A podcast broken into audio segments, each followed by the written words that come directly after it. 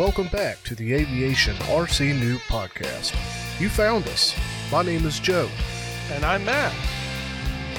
We're here to be with you along your journey and to share our experiences in RC aviation. If you have any questions, thoughts, or want to share a flight story, hit us up at aviationrcnoob at gmail.com. Now, buckle in. Let's take off. All right, welcome back. It's episode 14. Uh, this episode, we're going to talk uh, just kind of about the things we've done over the last couple weeks and just uh, talk about any news that we've kind of run across, and uh, we'll we'll see where we go with this one. Uh, Joe and I got together this past weekend um, and had a little fly-in again. Um, I Mhm. brought a bunch of. Uh, I had an opportunity. My son was out on a Boy Scout hiking trip, so I had uh, one was gone for the whole weekend. The other one was excited to come out with us and do a little bit of buddy boxing, and and probably get some time on his tablet. I think was the ulterior motive there. But um, so I piled up a handful of planes, got my go bag all piled in, uh, the, the ridiculous amount of transmitters, and uh, took a drive down to see Joe down in South How many Carolina. transmitters are you up to now? Uh, I mean, th- that I use uh, three. So that you I, have, period. I don't know, uh, five, I guess technically, because there's one that is just a waste of. It's that first one that I bought that just not. I don't use it anymore. I mean, technically, I think I can. I can bind a thing to it, but I I don't. Um, I'm trying to think of what the other. Tr- Maybe I only have four. Well, I know you Uh, had that little one that was driving the little foam uh, C180, C1. Oh, those don't those don't count. Those Oh, those not- are like a toy. Like they they're the toy transmitter that comes with the, the the item, right? But Flite Test and myself, even before Flite Test started doing that kind of stuff, uh, pulled out those electronics and made other planes and put them in. And I so I used the little transmitter that went with that. But the thing is, is that transmitter only binds with that receiver. The cool part is, is some of those uh, uh, receiver units, you can actually use the multi protocol modu- modules in the T16 and the T8s and the, that that jumper series stuff. And the, I think it's now Radio Master. Um, so all of those with the multi protocol model module can talk to uh, some of of those receiver units, which is pretty cool. So now you can basically fly that little toy on a on a real full size transmitter, which is pretty awesome. Um, So I did I did get that working, but basically, yeah, I don't count those little ones. So anytime you get those like Eachine E zero ten modules or zero whatever the heck number you've got, um, they always come with this really itty bitty, like smaller than a ten a Nintendo joystick from the original thing. If you're old like me, um, yeah, or me. Yeah. we, Yeah. We had one. We had one growing up. hmm I mean, honestly, uh, f- for a number of generations, that's pretty much if you lived, you had one probably, or at least knew a guy who had one, and you were probably over their house often. Um, Honestly, I think the uh, the original NES and the SNES controllers were really about the same size. I think the SNES was a little Uh, bit no, larger, the- but the, the SNES was significantly larger. If you remember, the Nintendo was like a little square paddle, uh, probably like seventy five percent of today's phones size wise. yeah, and then like the SNES had like handles and a grip and a and a triggers and yeah. But I don't know how big your SNES controllers were. I didn't think they were I- that much bigger. I went with Genesis at that point, so I was a Sega kid for a while. Oh, okay. Yeah, so we don't we don't talk about that.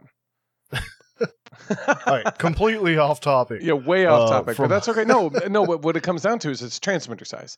That's that's we Mm. were a bit off topic, but it was related at least. Um, yeah. So no, I think I think I've just got the two.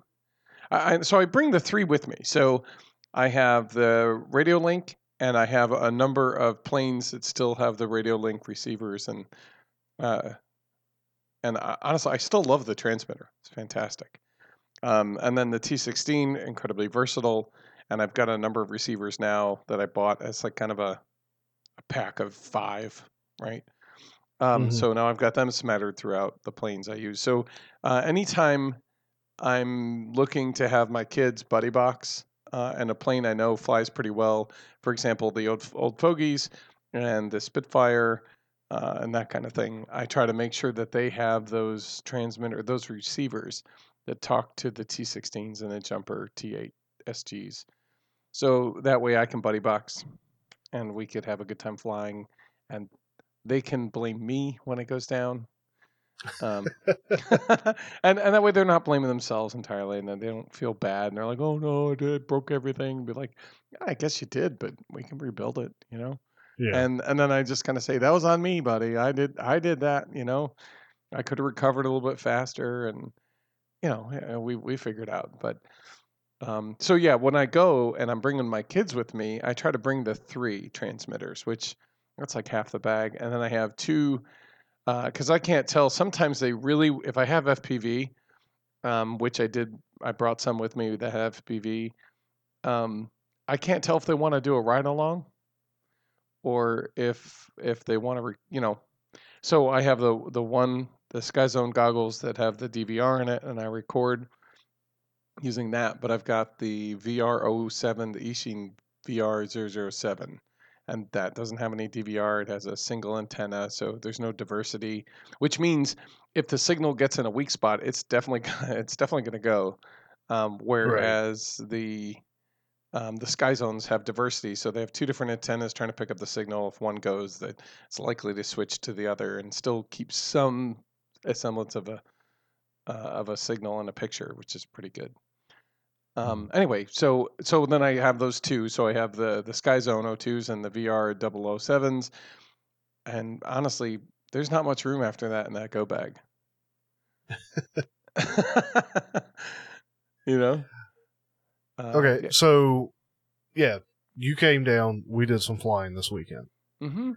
Um, turned out my wife was out of town, and we took that opportunity to link up.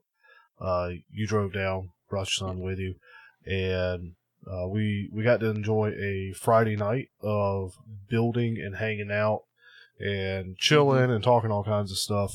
And Mhm. then um, Saturday we slept in a little bit and then proceeded to build some more. Yep. I Um, finished up what we were working on the night before. It's, we were brought both whatever we were working on, we brought to very close to finished. So it was Mhm. excellent. because uh, you pretty much had everything built that needed to be built. Uh, so while I was finishing up Sure. the fogey, uh, I think you were doing your taping job on your goblin build. Yeah. So uh, okay, uh, let's let's talk about I guess what I brought down. Um, Okay. Uh, now we we had visions of doing uh, some formation flying, right? So you have an we old always fogey. do. we, we were talking about you were you were going to put together an old fogey, and I think at the previous build night you had- you basically put the fuselage together, so you were just kind of pulling together the wing. Um, and I said, okay, cool. So I'll bring my old fogey, which the night before, literally earlier that that week, I went out with my uh, with my kids out to the local flying field. We pulled the old fogey out. We're flying it around a little bit, um, and he did a maneuver, and I guess it, it had a it had a rip from a, a rubber band kind of cutting through the wing a bit past the popsicle on the front. Right. And uh, I glued it back, and I thought everything was cool. Well, apparently it wasn't. Uh, it created a weak spot that was not repaired with the glue, and the wing folded. And so, you know, down it went. And I thought, and I said, okay, that's no big deal. It's an old fogey wing. I can do one of two things, right? I can reinforce the wing. And I looked around my garage, and I had, I'll call it, what was like a double, a double wide paint stir almost. It's just kind of an offcut from a two by four that I had some, you know, kind of get some of these things hanging around in my garage. So I said, well, why don't I just glue that up and kind of set it up and clamp it down and just hold it there and um and then I should be good. So repaired it, everything was good, put it in the car. Um so I knew I had that and then I knew we were going to do the formation flying with a Spitfire. Uh, that was the plan because I was bringing yours back to you now that it had been repaired. Um, Yeah. and I had Thank mine. you for that, by the way. Absolutely. Look, it's that plane is such a joy. So It is. uh, and I knew that, you know, you should. It's one of those ones you're kind of like, you know, no, you can have it, and I can feel that like, but boy, it'd be nice to have it back. but I don't want to. I don't want to No. tape a plane and glue Oh, it and no, do the patchwork. Like if Yeah. I'm, a- and that's that's It's the not- fault in me. I'm gonna get better about it, but on, on some level, it's just like it crashed, it's broken in half. Screw it, I'll rebuild it. The problem is, it's gonna be a few months before I decide to sit down and spend the time to Mhm. rebuild it. And So in the meantime, you. Once it's repaired, it's still a flyable mess. I mean, uh, flyable plane.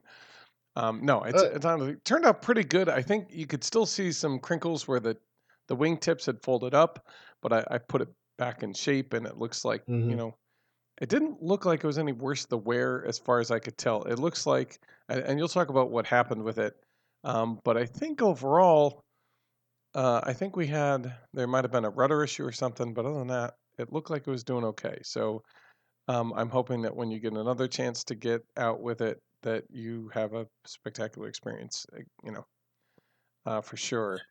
Um, I brought my seven, the HRC seven. I brought the micro version of it because it's small and easy to do, and I got it. I'm trying to remember what the heck was I doing with it. Uh, uh, I tried to fly it the one time, and I can't remember something happened. Oh, the tail feather, uh, the paper started to lift up from the elevator, and Mhm. the whole tail section got kind of goofy, and so I glued it back in place, and it was being stubborn. And rather than be smart and use tape to keep it in place, I just held it, and anyway, I used more glue than I probably should have, which is probably what happened when I tried to fly it again. So that one, uh, I brought that with because me. you were having the- a you were having Yeah. an issue where you're you weren't really getting any control or any movement out of the control surfaces in the In tail the section tail. of the plane, right? Exactly. The tail was completely. It might as well have been glued in place, including the control rods, I guess. So, uh, Okay. anyway, that's and that's all me. That's that's all me, and I'm so I'm so disappointed in myself. Um, and we can talk more about that in a second. And I brought down the goblin. So I had pulled out a goblin kit that I bought a, probably about the a year prior, year and a half prior. Um, when we were Flite Test, my I said, why don't we? Everybody says these things are fun let's grab a goblin. I'll grab two. Um, you know, we'll, we'll build both of them and we'll go flying. That's what I was talking to my son. And Mhm. he said, yeah, it sounds like a good one, dad. Oh, can we get the, you know, the vector or whatever it was? Cause I, you know, and he's like, yeah, yeah, let, let's, let's go do that. So we brought those home. Anyway, I pulled out one of the goblin kits and I, and that's what I built over this last week. I'll tell you what, um, that thing went together so fast. I think I was just I had a whim. I had gotten on our Discord server, met up with a couple guys who happened to be on at the time. I just said, "Hey, you know, who's I'm building some things. Anybody feel like hanging out?" And they said, "Oh, okay, no problem." So, uh, so we were talking, and I just in the hour and a half that we were talking, I had built the entire goblin.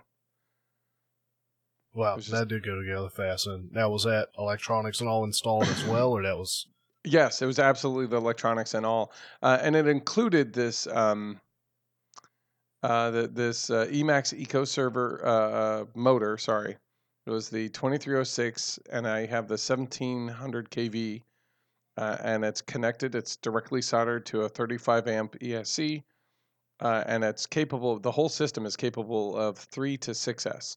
So that's two three cells, or one three cell, or four cell and but it it's set up for a quadcopter, so it's got opto, which means it does not have, it will not provide power. It doesn't have a BEC in it, so it won't provide power to the receiver, um, which means I needed to provide that through a UBEC, like a separate unit. But I I knew that this was coming, so I bought a couple of them. So I soldered up like a little jumper section of like the a piece that fits on like a female end that goes on top of the battery.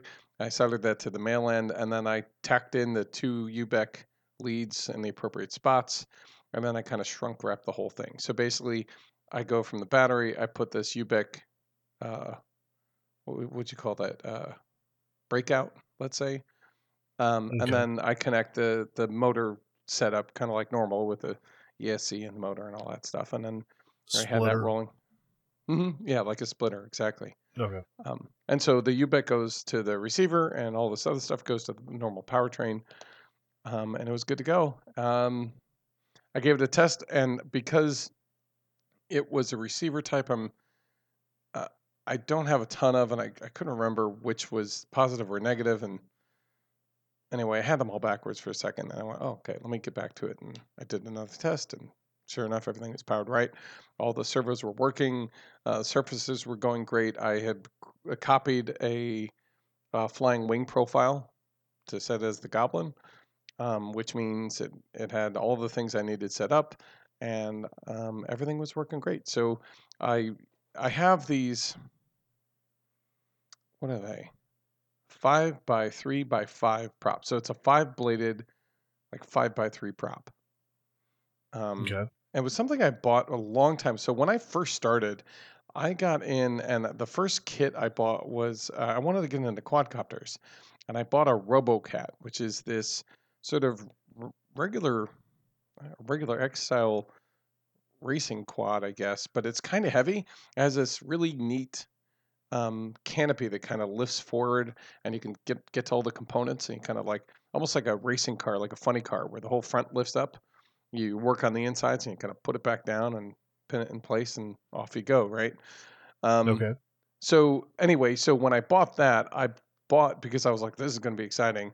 I bought these really cool five bladed props. What I didn't realize is that the five five bladed props are going to um, pull more amps, and the ESCs I had for those motors at the time were kind of at the limit of the motor. So by putting on a five blade prop instead of the three blade, it was giving me numbers for. I knew I was. They're like, yeah, you might want to get a bigger ESC, man, because if you don't, like, you're probably gonna burn these things out. Like, you you might want to switch to like a three blade blade prop or buy new ESCs, one of the two. Because if you go with the setup you're looking to do, you probably burn everything out. I was like, oh. And at the time, you know, I was scraping money together to get one of these things pulled, you know, put together as a kit. And I really didn't have money for new ESCs, and I really wasn't looking to buy a whole bunch of new props. But I realized that that was my better option. Anyway, uh, so I had a bunch of these five bladed props hanging out. I love these things; they look great. So I said, you know, I'm going to put this on the back of the the goblin. Now, the goblin has always looked to me like a like a fat nosed bird, and and the only one that I can think of is a toucan. And if you remember, some of you guys have heard Sam. Toucan Sam, right? Because previously I built a uh, the Explorer, and I made it look like Tony the Tiger. I you know made it orange with tiger stripes, and I, I literally had the face and the the scarf and all that stuff. Um, Mhm. So I thought that this would be a perfect complement um, to to that uh, Tony the Tiger Explorer, but have a, a Toucan Sam Goblin. And so uh, when I brought it up to your place, it was naked. And so I knew that we'd kind of be sitting there while you were building, um, rather Right. than kind of twiddle thumbs or just look at a bunch of YouTube nonsense. Um, I figured I would just pull out the goblin and start start to work at making it look like Toucan Sam. I was going to try um, a couple of the taping techniques that I had seen um, by a YouTuber, and they suggested this as a way to. Uh, it's almost like a masking.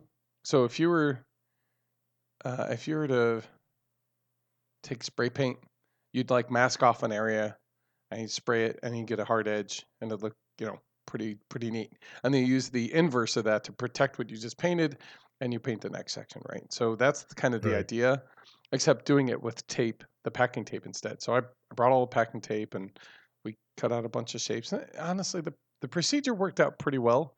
Um, I think when you're working out some of the finer details, I, I had ended up uh, putting a mouth on it later. And uh, when I was working with the black mouth and the red tongue, it's almost like uh, like wood inlay technique, where it's got to be really kind of precise. And this Right. method isn't. It's not that precise, but it'll get you most of the where you need to be. So unless you're, you know, I was able to use the same technique to create little, what are they, wiggle, wiggle fire stripes or whatever you want to call. What would what would you call those things that I put on the flying flea? Oh, uh, honestly, I think I call that like a scalloping technique. Mm-hmm. Well, wait, there was a scalloping te- technique on the front edge of the wing, right? Right. And I, I use that, and that's much like the you've seen on some of the Flite Test videos. I think the um, FT Racer, no, not the Racer, the Cruiser, um, and a couple other planes. They have that scalloped front. Uh, looks really sweet. I was able to do that with Flying Flea with this method. It was awesome. Um, very happy with the result. No, I'm talking about the little squiggle lines. That I don't that- know. Aside from a wavy pinstripe, I'm not. Yeah, that's a good way to put it. It's kind of like a wavy pinstripe that c- comes down to a point. Um, so uh, I used that same technique to do that, and that turned out pretty well. Um, I was pretty pleased with it. So uh, I recommend you basically. So basically, what you do is you cut out the shape you want out of a kind of like a cardstock piece of paper, like a five by seven card or something like that. I think we're using a um, a thicker sheet of copy paper for a Xerox um, or for like a printer. Um, Yeah, if you're referencing that sheet of paper I handed you, Mhm. it was just a. It was a. It was a thicker piece of paper, I think, designed for a laser, but it was Mhm. also intended to be thicker for. like a resume kind of. Yeah, it was. Honestly, it was a it was a paper that I had bought to print D and D character sheets on because it was a little. It, it wasn't Right. thick cardstock, but it was thicker. It was going to hold up better to to the erasing the for the writing and erasing, right? Yeah. And the coloration on it was sort of a cream white, uh, Mhm. that hint of yellow, so it just lended itself to more of a parchment look and feel. Yeah, it did. Um, yeah, it looked good. Like I said, it wasn't terribly thick, but it was just a little thick, which I think was key for you being able to have the ridge you needed to get Mhm. your your hobby knife in there to to cut that tape.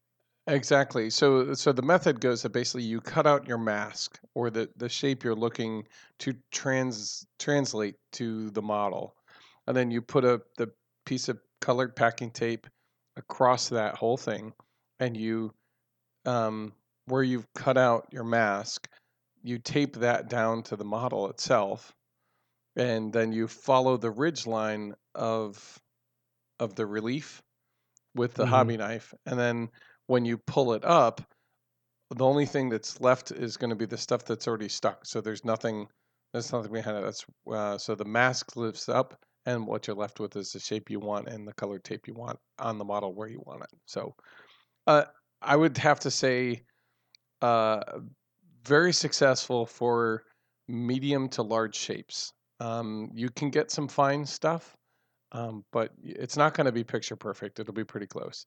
May- Maybe it's because my hobby knife wasn't like crystal clear sharp and new. That could have been part of it. Um, but what I like about that is I did a similar technique with Tony the Tiger, and I I put the the tape that I wanted on, and I kind of used the hobby knife to cut. But the problem with that was is the hobby knife would also cut through the tape below and the paper below, and that the as the paper is creating a a tensile strength, right? It's it's being used to basically keep the wing together. If it gets too much tension, it's going to fail at that cut mark that you put in it. Right. So what you're doing is you're kind of weakening your plane by putting it on there. If you don't put like an a cover coat of uh, just a like a laminate tape or a laminate over top of it, and I wasn't looking to do that. I was trying to keep it as light as possible, um, so I didn't put any over over taping on Tony. Um, and so in this model, by by using this method, you you're kind of cutting into the mask, or or just at the level of the mask. So you're really not cutting into anything in the substrate, which is nice. So you kind of keep the paper intact. Um, And I imagine that's because the angle that you're going in with a knife against the paper, you're just you're not trying to cut down right, you're into you're the tape. You're kind of cut coming in at an angle. Exactly. You're cutting at an angle and you're just trying to cut through that top layer of tape. Um, when it's tape on tape, that tape is so thin that there's a very good chance, even going very lightly, you're going to cut through multiple layers of tape and into the paper. Like it's it's almost hard to not do it. Um, so by having that that thick, I'll call it the rigid paper stock, uh, that that height is just enough to kind of make sure you're not busting through everything. So I I, I would say it's a, a pretty good success. It's something I'm going to be using in the future when I do tape builds. Uh, I really love uh, the result that came out from the Flying Flea. I mean, I I really couldn't be happier by how it looks. Yeah, it turned out looking pretty good. Mm-hmm. Absolutely. Uh, and I brought the seven because I wanted to modify that to be able to put in a C Power Pack pod in it. And so I wasn't sure Mhm. if we were going to get to it or not. And so I'm like, well, let me see what I can do because I think we were working on the old fogey in the morning, uh, and you're doing some, you know, putting the electronics and that kind of stuff. So I said, well, let's see what I can put together. So I managed to create like a an H bridge over the hole in the wing um, that was set to be the same height. And I, I put the power pod flush with the sides of the canopy where the canopy sits on so that the canopy can continue to sit where it sits. I cut grooves so that the tabs at the back of the power pod uh, would sit into the, the canopy, so it kind of anchor into that. And the front of the Mhm. canopy was resting against the front tabs of the power pod. And then I created reinforcing in the cowl and where we could put barbecue skewers, and it was solidly glued to the firewall at the back of the canopy and the top of the canopy. And so that way the barbecue skewers that were sticking out were really solid. And so when you slid the power pod over top of those, it was anchored, it was in the front of the C power pack was right at the front of the cowl, like a little bit past it. And so when you put on the prop, it, it cleared the cowl, but just by a little. And honestly, I really couldn't be happier with the results. I think the harder part was that that pin that you put in the power pod at the back Right. typically holds it in place. I didn't want to create an additional hole in um I'll call it in the sidewalls of the fuselage. I wanted Well, to you keep don't want that to like mar up and puncture that skin. Yeah, exactly. I, I like the way it looks. I didn't want to mess it up, so I was like, "Well, how am I going to keep this in place?" Because that is one of the um, one of the ways the power. I mean, it's already a snug fit, so it probably held would hold on on its own. But I wanted to make sure that it wouldn't pull out, so I decided to cut short, you know, maybe inch long sections of, and I And would this was this was really a uh, a stroke of I won't say necessarily brilliance or genius, but it, it was a very like it was a nice leap of engineering, which Mhm. you've got engineering in your background. but Uh, like watching you go through many- this process and figure out was mhm. uh, interesting and enjoyable to watch. well, thanks. Um, it was fun to do. Uh, it reminded me of like when you're building Legos and you're like, okay, these things don't line up, and I need them. I need them to figure. I need it to. Okay, I need a pin here. Okay, how am I going to do that? You're like, okay, well, I need one of these, one of these, and I kind of adjusted a couple things. Um, yeah, it ended up. I. It really worked out a lot better than I. Um, probably as, as best as I could have hoped. Um, so those inch long sections, I can poke through the inside of the power pod. So from inside poking out, and it pokes into the little, I'll call it the H bridge because it looks like an H looking at it from the front, um, Right. Sitting on the wing. And then that pokes their hole in those, and then that keys in. And I put like a little hot glue dab on the back end, and I tied them together with a floss string or something like that. So that way I wouldn't, because they're tiny.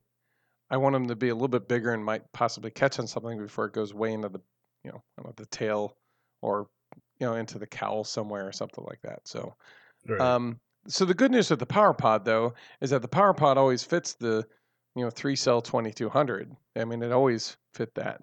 So I can now put a 2200 um, at the like just behind the firewall, right in front of the wing where it, always sat before, and that kind of slides just under the power pod. Or I can put it in the power pod, and I have a lot more adjustability front to back. right. So, and honestly, I might even be able to put two of them in there, and uh, you know, run a connector back.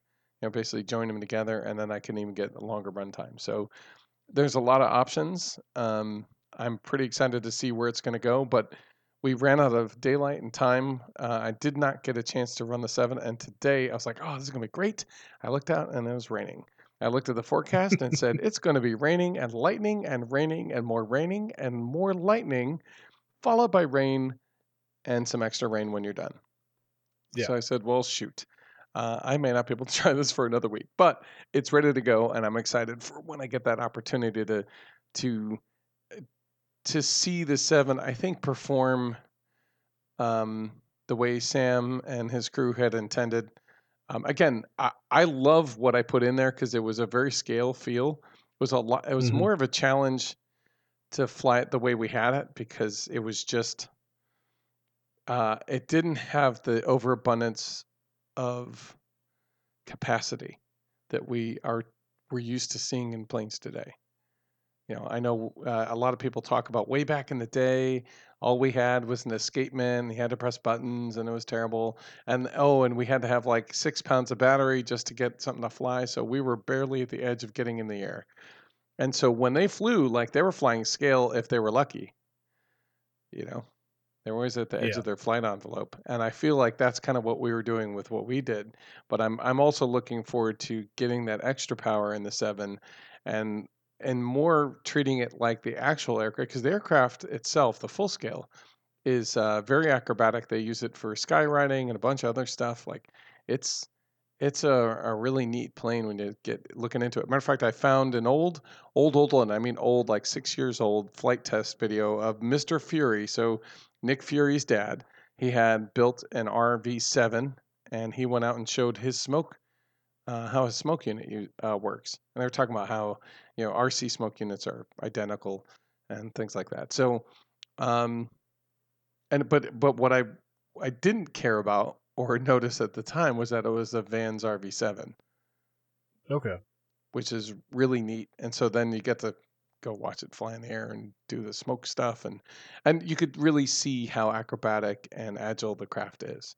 So uh, so I'm looking forward to getting out there and seeing how that per, you know behaves and performs. So what about you, Joe? Now I know you were working on some a little bit of things, and I know we had a bunch of we had a lot of fun this weekend. We did. Um, really just the fogey.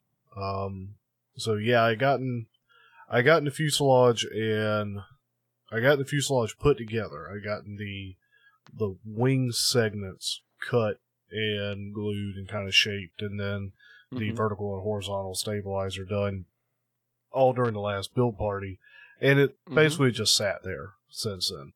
Yeah, I think we talked Um, about like how you would cruise through that. We're like, oh, look at that. Yeah, it went really quick, especially nice. it, it was nice building it again because uh, the first time it was still one of the well, even this fogey is still early in my building career, if you will. But Mhm. I've built it once. I kind of know how it's going to go. Um, Mhm. So there wasn't a whole lot of going back and referencing a video. How do these folds work? Like I've Yeah. I've done these folds enough, and especially having to rebuild power pods. Yeah. Um, like the the A's and B's, I've, I've got them. I understand. Um, and fortunately, I had held on to the templates from the first time that I built these. So And you also to just- know you also know from building and flying the old fogey the first time, you know which lines are critical and which lines are like, well, this is so it looks good. You know, like if you get the back of the the sweep on the back of the plane, like it's not going to be the end of the world. You know, well, may, those- maybe the- not for you. Okay, for you, Oh.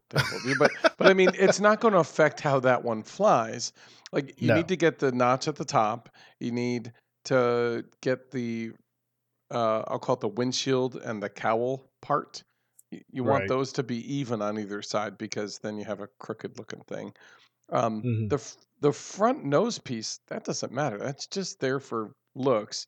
You want to get the bottom, those two lines along the bottom to be parallel, long, and straight. And that's Mhm. important. Um, but all the other stuff is like, eh, you know, I mean, if you get it a little off, it's not going to be the end of the world. Um, it will Yeah. fly amazing. Um, and you know, and obviously the the wing, you need to get the the distances. You need to make sure that the lines are parallel, pretty much. Uh, the center fold and the front and back lines to be parallel, and that each wingtip is mirrored. You probably have whatever shape you want, just as long as they're the same. You know, you'll probably Yeah. be okay.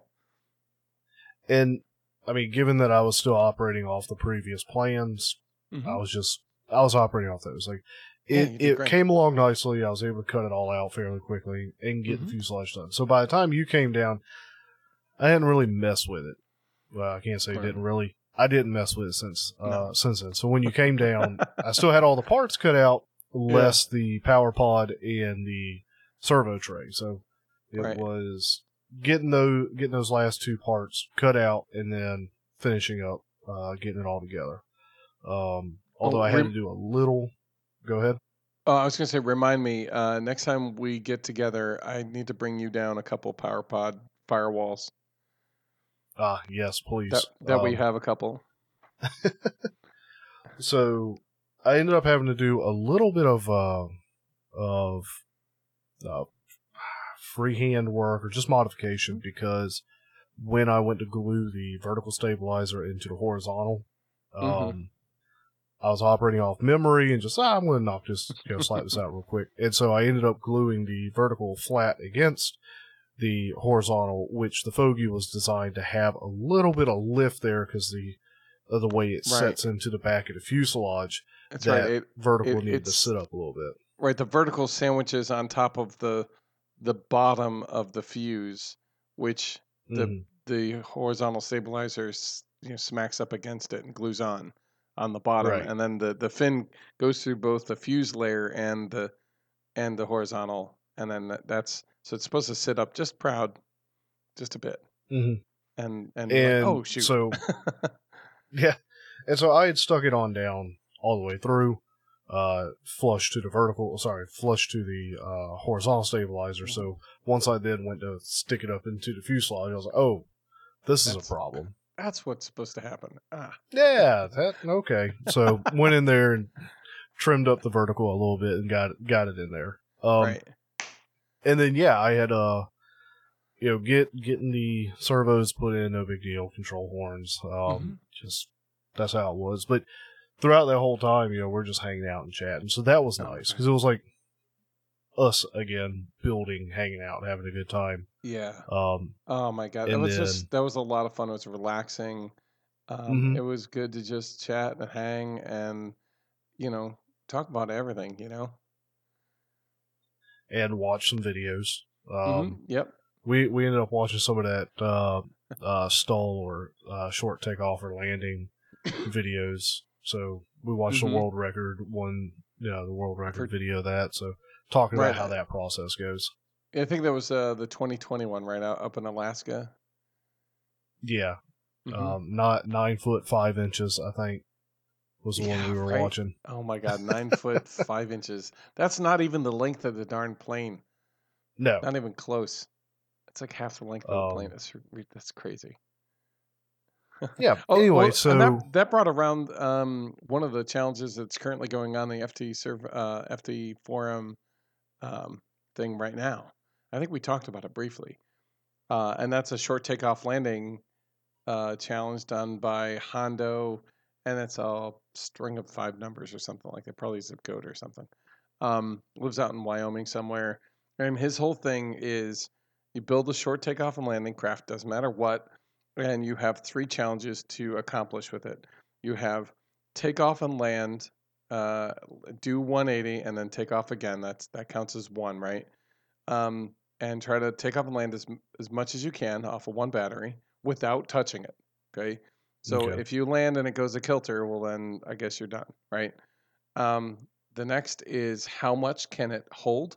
Like so you measure how much it weighs uh, without a battery, I think, and then you add as much weight as you can get it to take off the ground with, and you get it off the ground. You film it and get off the ground. Um, okay. and then I think, uh, what was the last one? I want to say it was like how how quick you can take off the ground, and that's more like.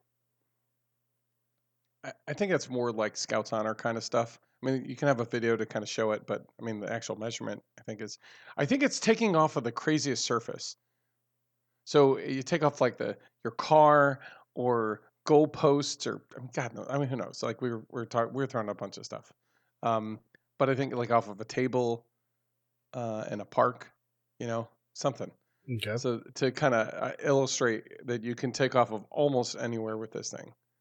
kind of that that bush the the back bush feel uh, for for these kind of craft. So anyway, that challenge is going on. I know, um, and that's kind of, we ended up talking about that for a while because we know a couple guys that are on our Discord server that that are heavily involved with that.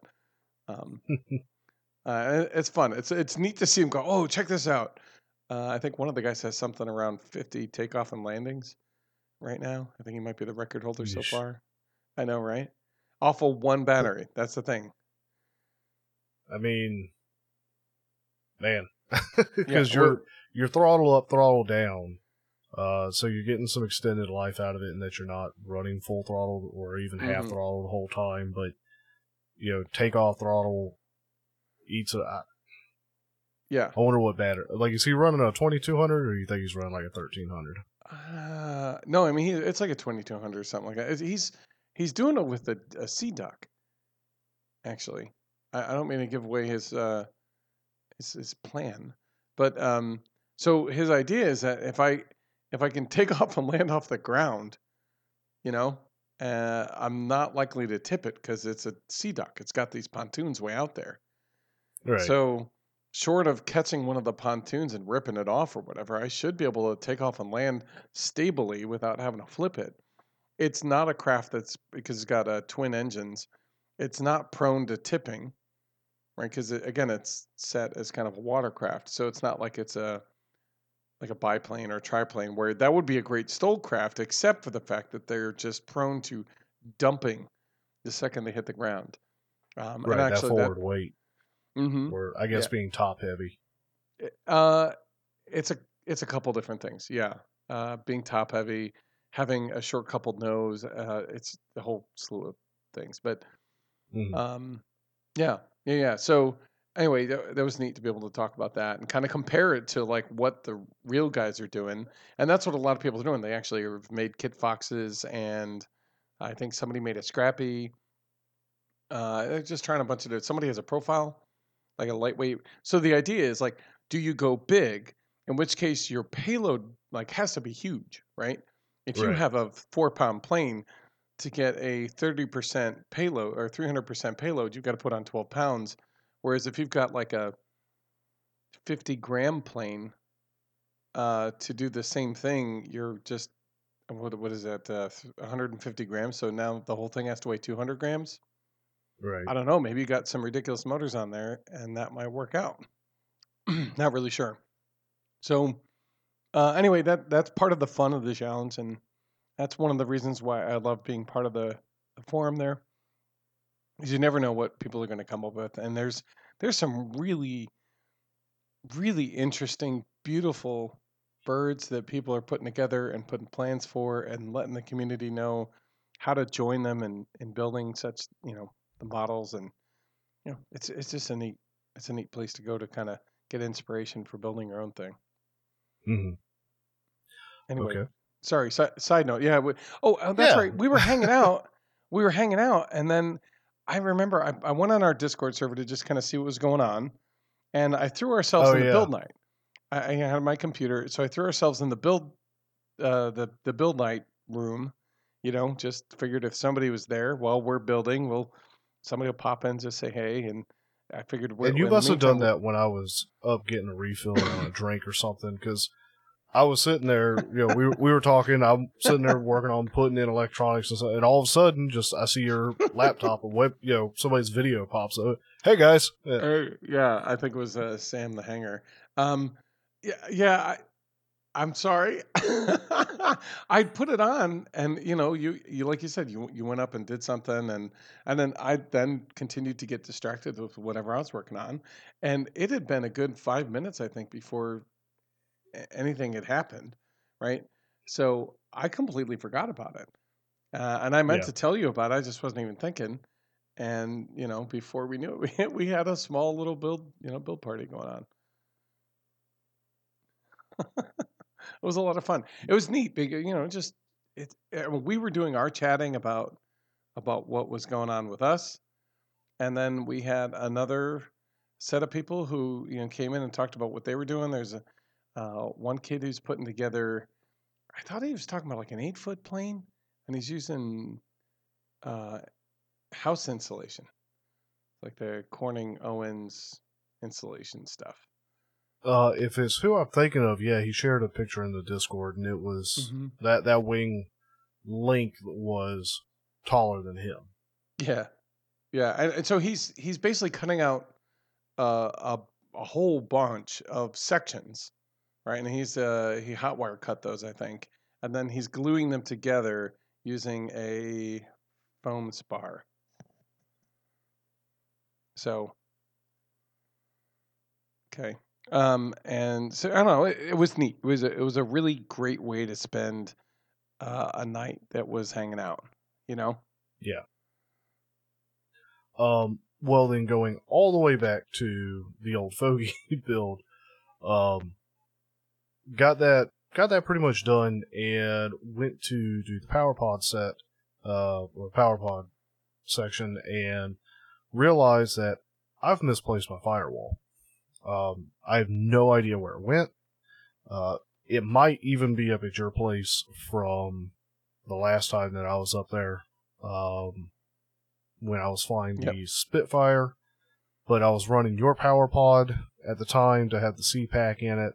So Mhm. I don't know where that firewall's at, but you ended up handing me um, your CPAC power pod that was already built. You're planning on using another plane, but you handed it to me. I was, Man, a CPAC radial in, in the old fogey is going to be nuts. Um, yeah. and it was. It was. Uh, so- yeah. we can uh I, I guess at this point unless you got any more to talk about in the build section we can jump to when Uh, we're yeah, we- flying Well, yeah, we can go with the flying. um, I, I already briefly talked about uh, getting my son out to the field with the old fogey because again, I knew we were going to get together that weekend, and I wanted to make sure. I previously had a couple issues with, I guess, getting the old fogey to track level and true, just in general. I was like, why is it doing this? I, I, I should be able to just let go of the sticks and it just flies. Um, and it, it wasn't doing that. So I was like, darn it. Um, and so I did manage to get it and uh, to fly level and straight. And so I got my son out and he was buddy boxing it. And I said his wing folded. So that was what happened like the, during the week before I repaired the wing. and it turns out I uh, suck at repairing wings, I guess. Uh, so so when I glued when I glued the wooden spar in, I guess I wasn't really paying attention to any twist that might have been either in the table or the how I was clamping it in and how it was affecting the twist on the wing. So what I ended up having is like a a higher camber on one side than the other, and the Mhm. wing ended up actually just being a slightly warped. And well, let's just Yeah. say it, it didn't fly. It, I mean, it flew. I flew it like three or four times trying to get it straight, but it Right. it just just wanted to go left. Just wanted to just go go to the left. And i know you were really frustrated by all that because you were trying multiple flights multiple times you know send it up try to trim it out bring it down belly uh, or landing gear because you had landing gear on it. Mhm. Yep. land it have a look at it check your cg check your surfaces send it back up bring it back down send it back. And like you were getting really frustrated. I don't blame you. Um, and that's when I that's when I looked at your wing and like really looked at what was Right. happening because you said you had ripped it and I looked at it, Yeah. eh, whatever you know Right. And Yeah, then you looked at me and when- like, Matt, I mean, look at Yeah, this like- look at this thing. this wing is twisted uh long uh lengthwise so Come yeah on, it had a bit of be a, a fine. curl to it um, okay, there was a little bit of a twist. Just a little.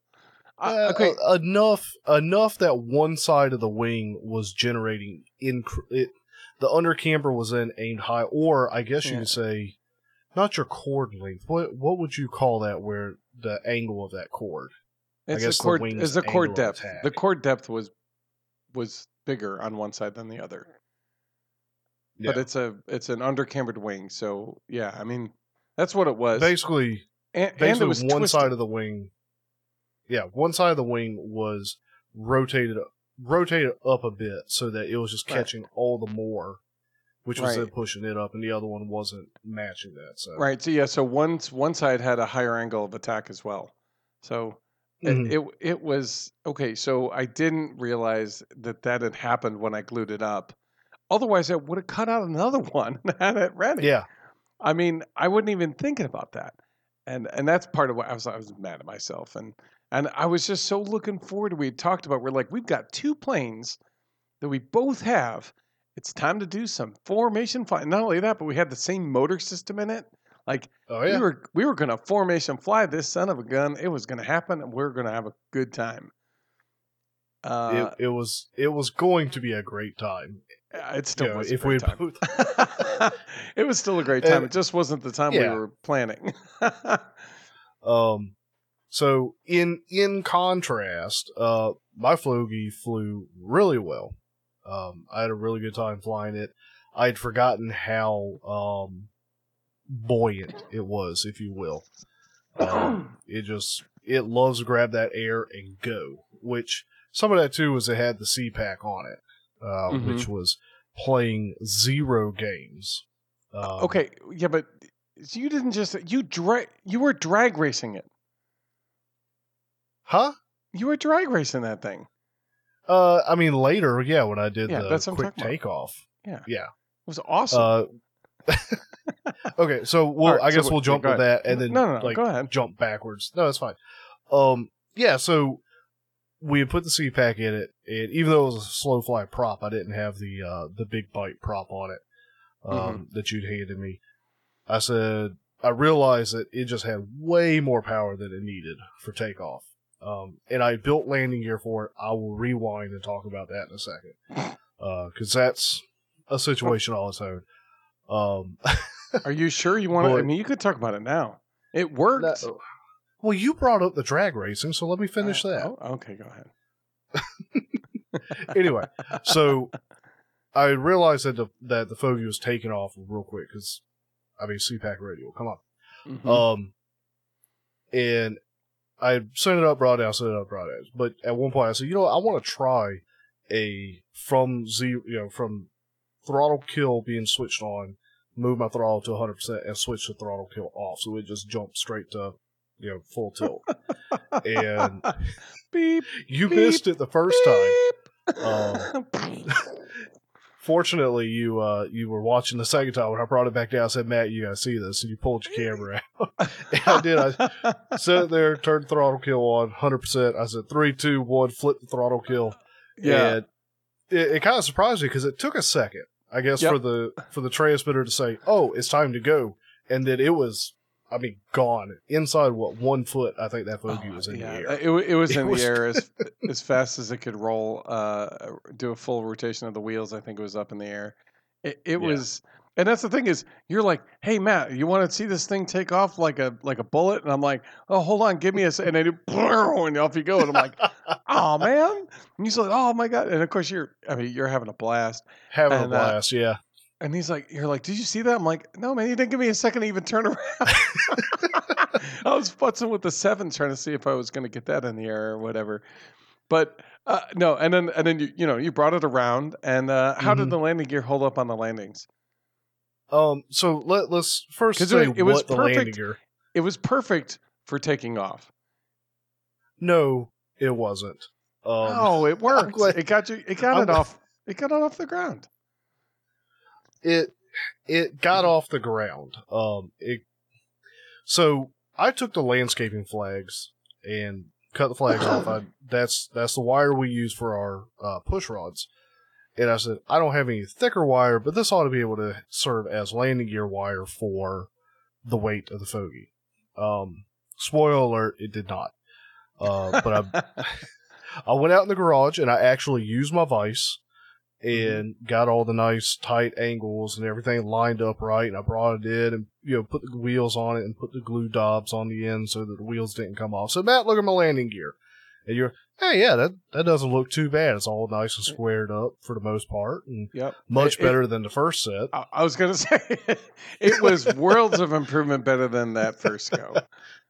Uh, Um, but The- you the you gear legs were the same and- length. I mean, you know, that's a plus. Yeah, the the the, the legs are the same length.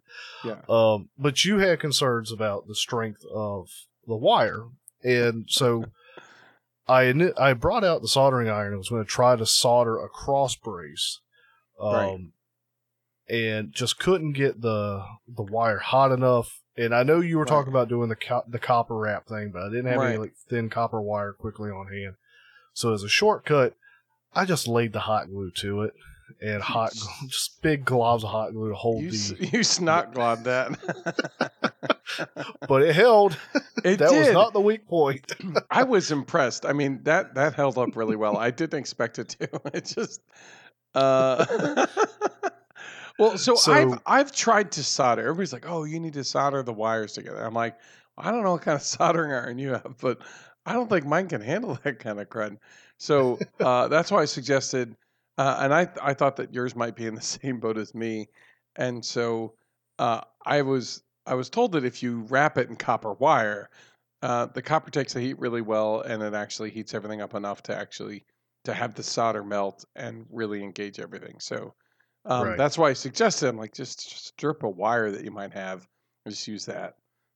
and uh, you know I you didn't have like any, so and yeah, I didn't feel like going and looking for it, and uh, yeah, I probably could have found some wire somewhere, or you know, I've got probably six hundred foot of Cat five cable up in the top of my man cave closet. Like I could have managed Yeah. somehow, but yeah, you could have Uh, it screw it. But, you know, okay, I could but- spend but all Joe- that time, or right, or you could have some really great stories to tell. Yeah. so technically, it was landing gear. Um, your concern of it not being strong enough uh, turned out to be accurate. Um, and so when I set it when I set it down to for takeoff and test the landing gear out, uh, it had a, a kind of a what what would you where the legs just kind of kick out because they're the the wire wasn't rigid enough. Um, it splayed out a bit, and it there we go. uh, the one the the one side kind of kicked back. It also bent back on the one side. Um, it, so it wasn't braced uh, front to back. You the Right. bracing that you had snot globbed on was uh, horizontal.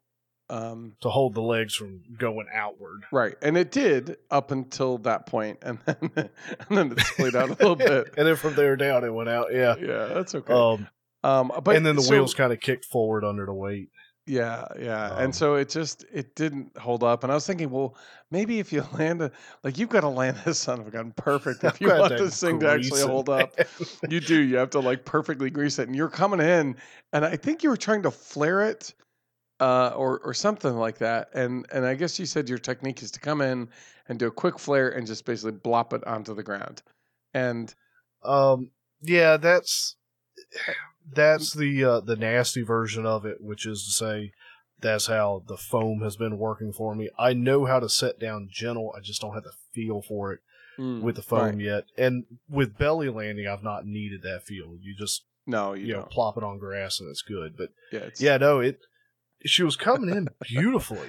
yeah, um, yeah. Look, you're like she you set up and- good. yep. Yeah, yeah. Your approach was great. Uh, you came in, yeah, you had a little bit of a headwind, so you were slowing down a little bit, and you you you brought it down.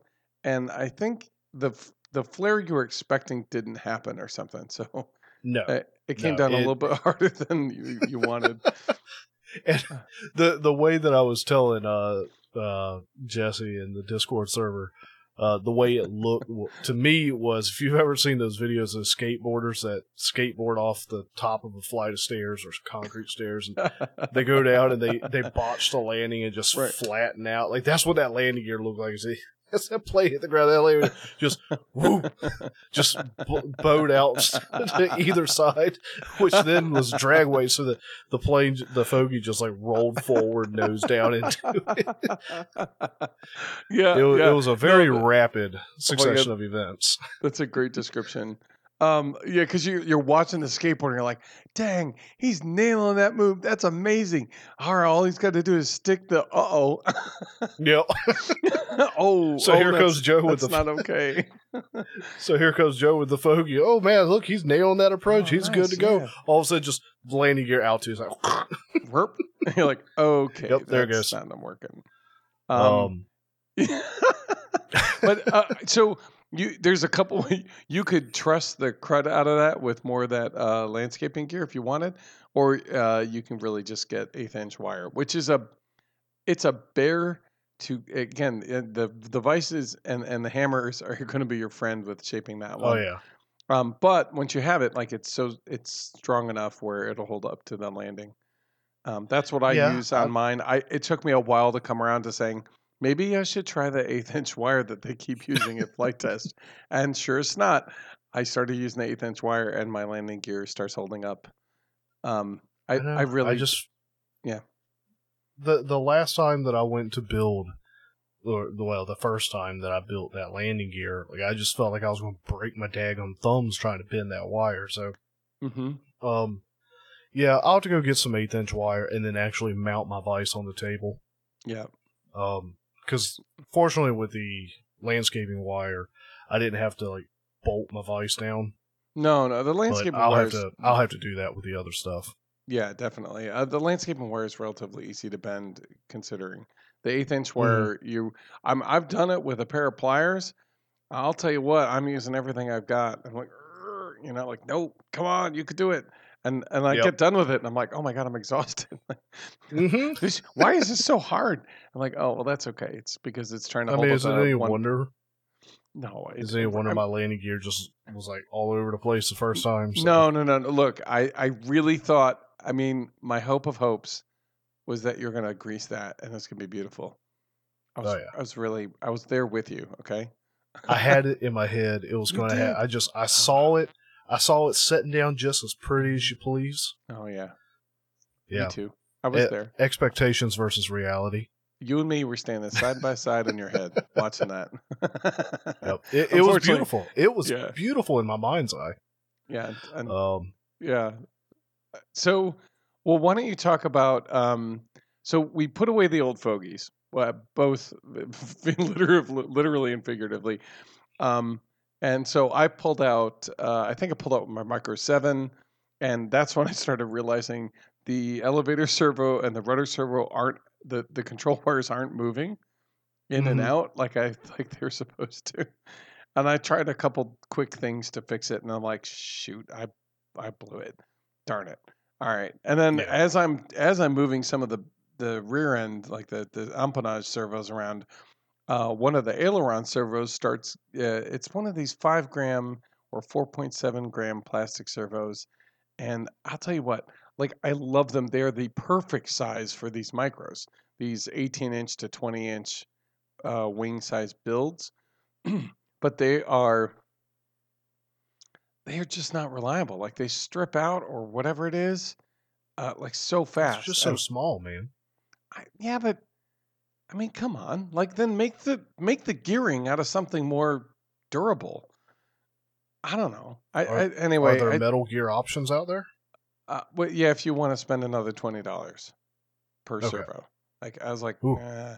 yeah, uh, no, no. I mean, I love my micros, but I don't love them that much. So I- if I'm going to build a discus launch glider or something like that, and I'm using carbon fiber wrap, and yeah, I, I'll get the twenty dollars servos that are super thin, five grams, like heck yeah, in a heartbeat. Um, but for this little tiny plane, like uh, probably not. So what I ended up having is one of the aileron servos stripped out, and I you could hear the motor just whiz, and I'm like, ah, shoot. Uh, so Mhm. one of the gears gave, and uh, I was like, well, I guess that's that for that, which which stinks because uh, I've been looking forward to getting that back in the air now that I've made it look pretty, and maybe that's the curse. I made it look pretty, and now it's not going to work. So, um, anyway, so I I put mean, that you away. didn't crash your toucan. Uh, no, I was gonna say we're about to get that. Uh, I'm trying to think. Do we, then I pull out the goblin, right? So I pulled out Right. uh, Toucan Sam, and I said, "All right, it's gonna be great." Now, we had gone later in the day, and we were facing the sun as it was coming down, um, heading towards Yeah. the horizon. So it's basically in our face, a little off to the right, um, which also means that everything that we're flying was sort of silhouette. I mean, there's enough light where it wasn't, but it was it was rough because you either had to fly low to go under the sun. and We had sunglasses and hats and all that stuff, or you had to fly really high to go over it if you're going to go over to the right. Like there's there's no, or you stay over to the left, but over to the left is There's the a main road, road. there. Right, there's a road over there. We, we were just trying to keep it safer and just in case something went wrong. So this was the maiden flight. And I'm like, all right, well, look, everything is good, good, good. Reflex is good. Balance is where it should be. And off I go. And I threw it into the air. And man, it, it flew great. Uh, I had to do a little bit of trim, but uh, once I kind of got the trim level, um, I think I did a, a, lap or two around and I realized um, it's tight on the rolls and it's slow on the elevator, which I that's the curse of every flying wing, right? Um, Right. you, you, the moment arm for the elevators uh, is much smaller than it is for the for the aileron rolls, so it, it's natural. So uh, what I didn't do was I did not cut the aileron controls by half. That's typically what I do. So I'll set the elevators at full throws, and I'll throw the ail- uh, ail- aileron, uh, sorry, ailerons Ailerons. at fifty percent. It's an Elevon mix. Exactly. Yep. It's an Elevon mix. Um, sorry. Yeah, Elevon mix. Am I getting that right? Yeah. Yeah, Um, Elevons. We we got that wrong back in episode two, I think. Oh, yeah, that's not probably the only thing we got wrong in episode two. Pardon me. Oh man, you trying to come over. Um, so uh, so I brought it back in because I, I realized that it had a tendency to, uh, I think, to nose in or whatever it was, just a little bit, and so uh, I put in a little bit extra trim to get it uh, up trim to get it right.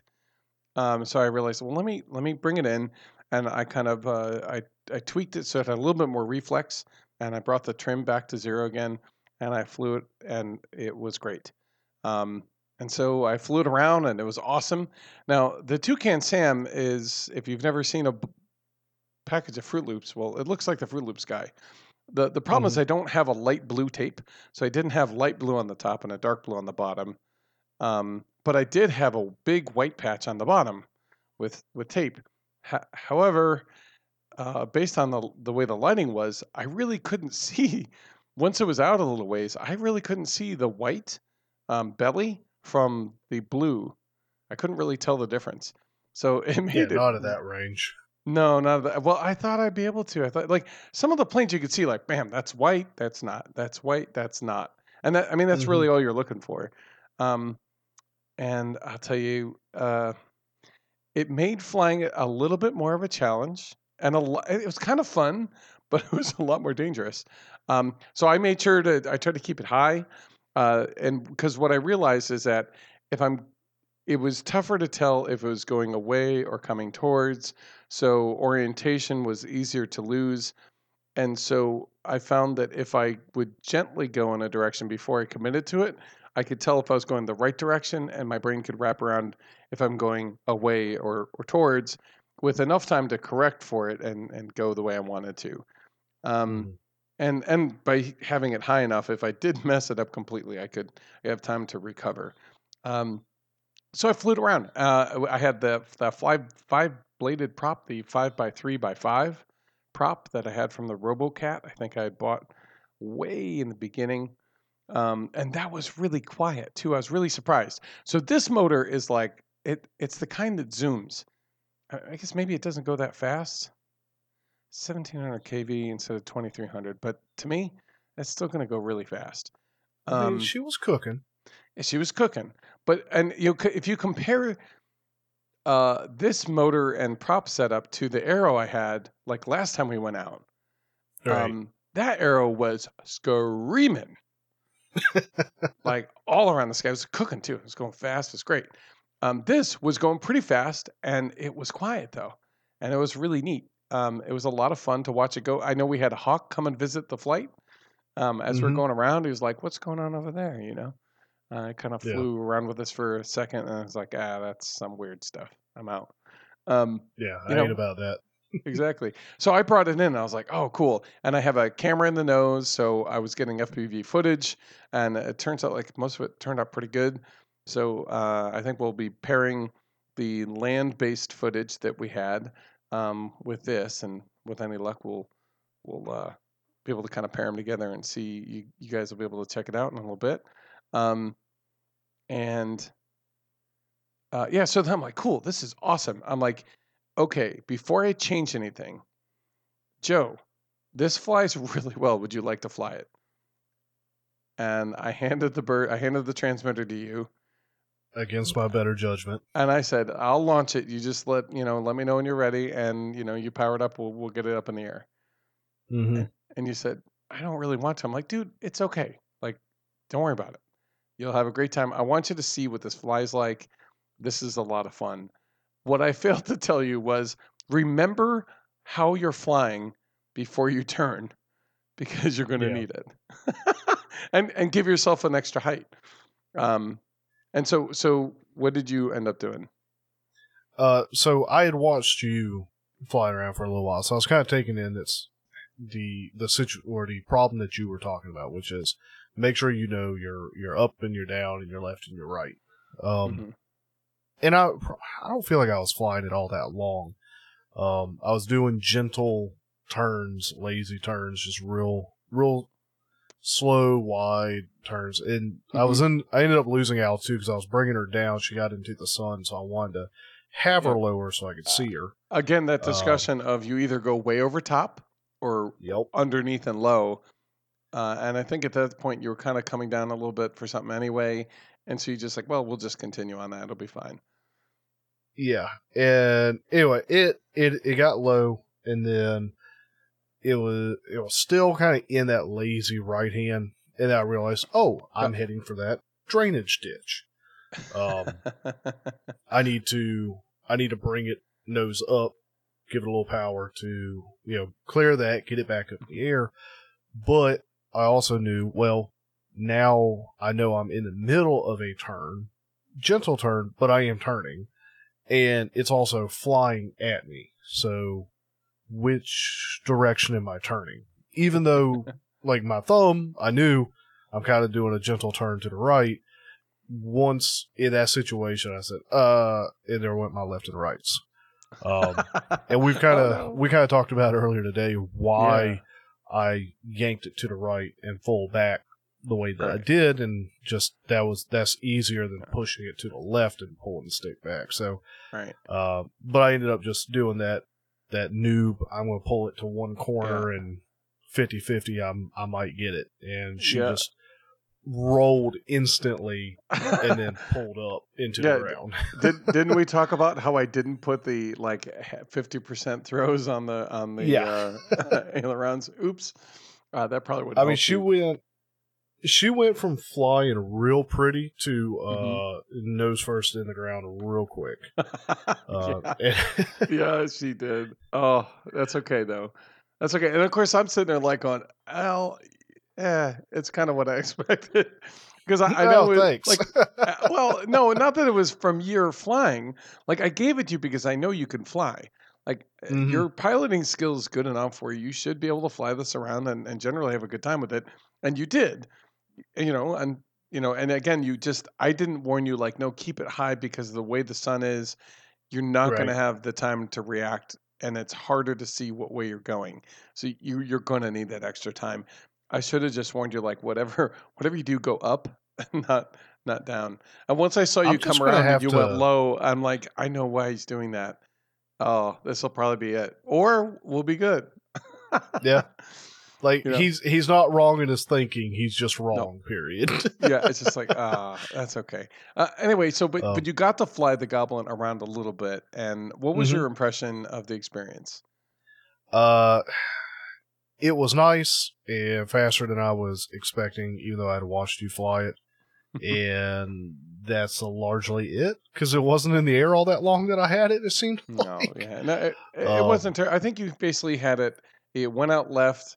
Uh, you brought it around. You went to the right. You're kind of bringing it around to complete the circuit, and that's where you kind of had dipped low to go under the Yeah. sun on that on as it went to the right, and then uh, and that's where as you're turning it around, it came to you, which now everything's reversed and it's a silhouette Mhm. and blah blah blah. So, and and again, you if you had probably just pulled straight up, you probably wouldn't have been okay. But again, the panic is to clench your clench your hands, I think, and so thereby it you're more likely to pull towards you uh, to the right and and back than Yeah. you are to push away and you know.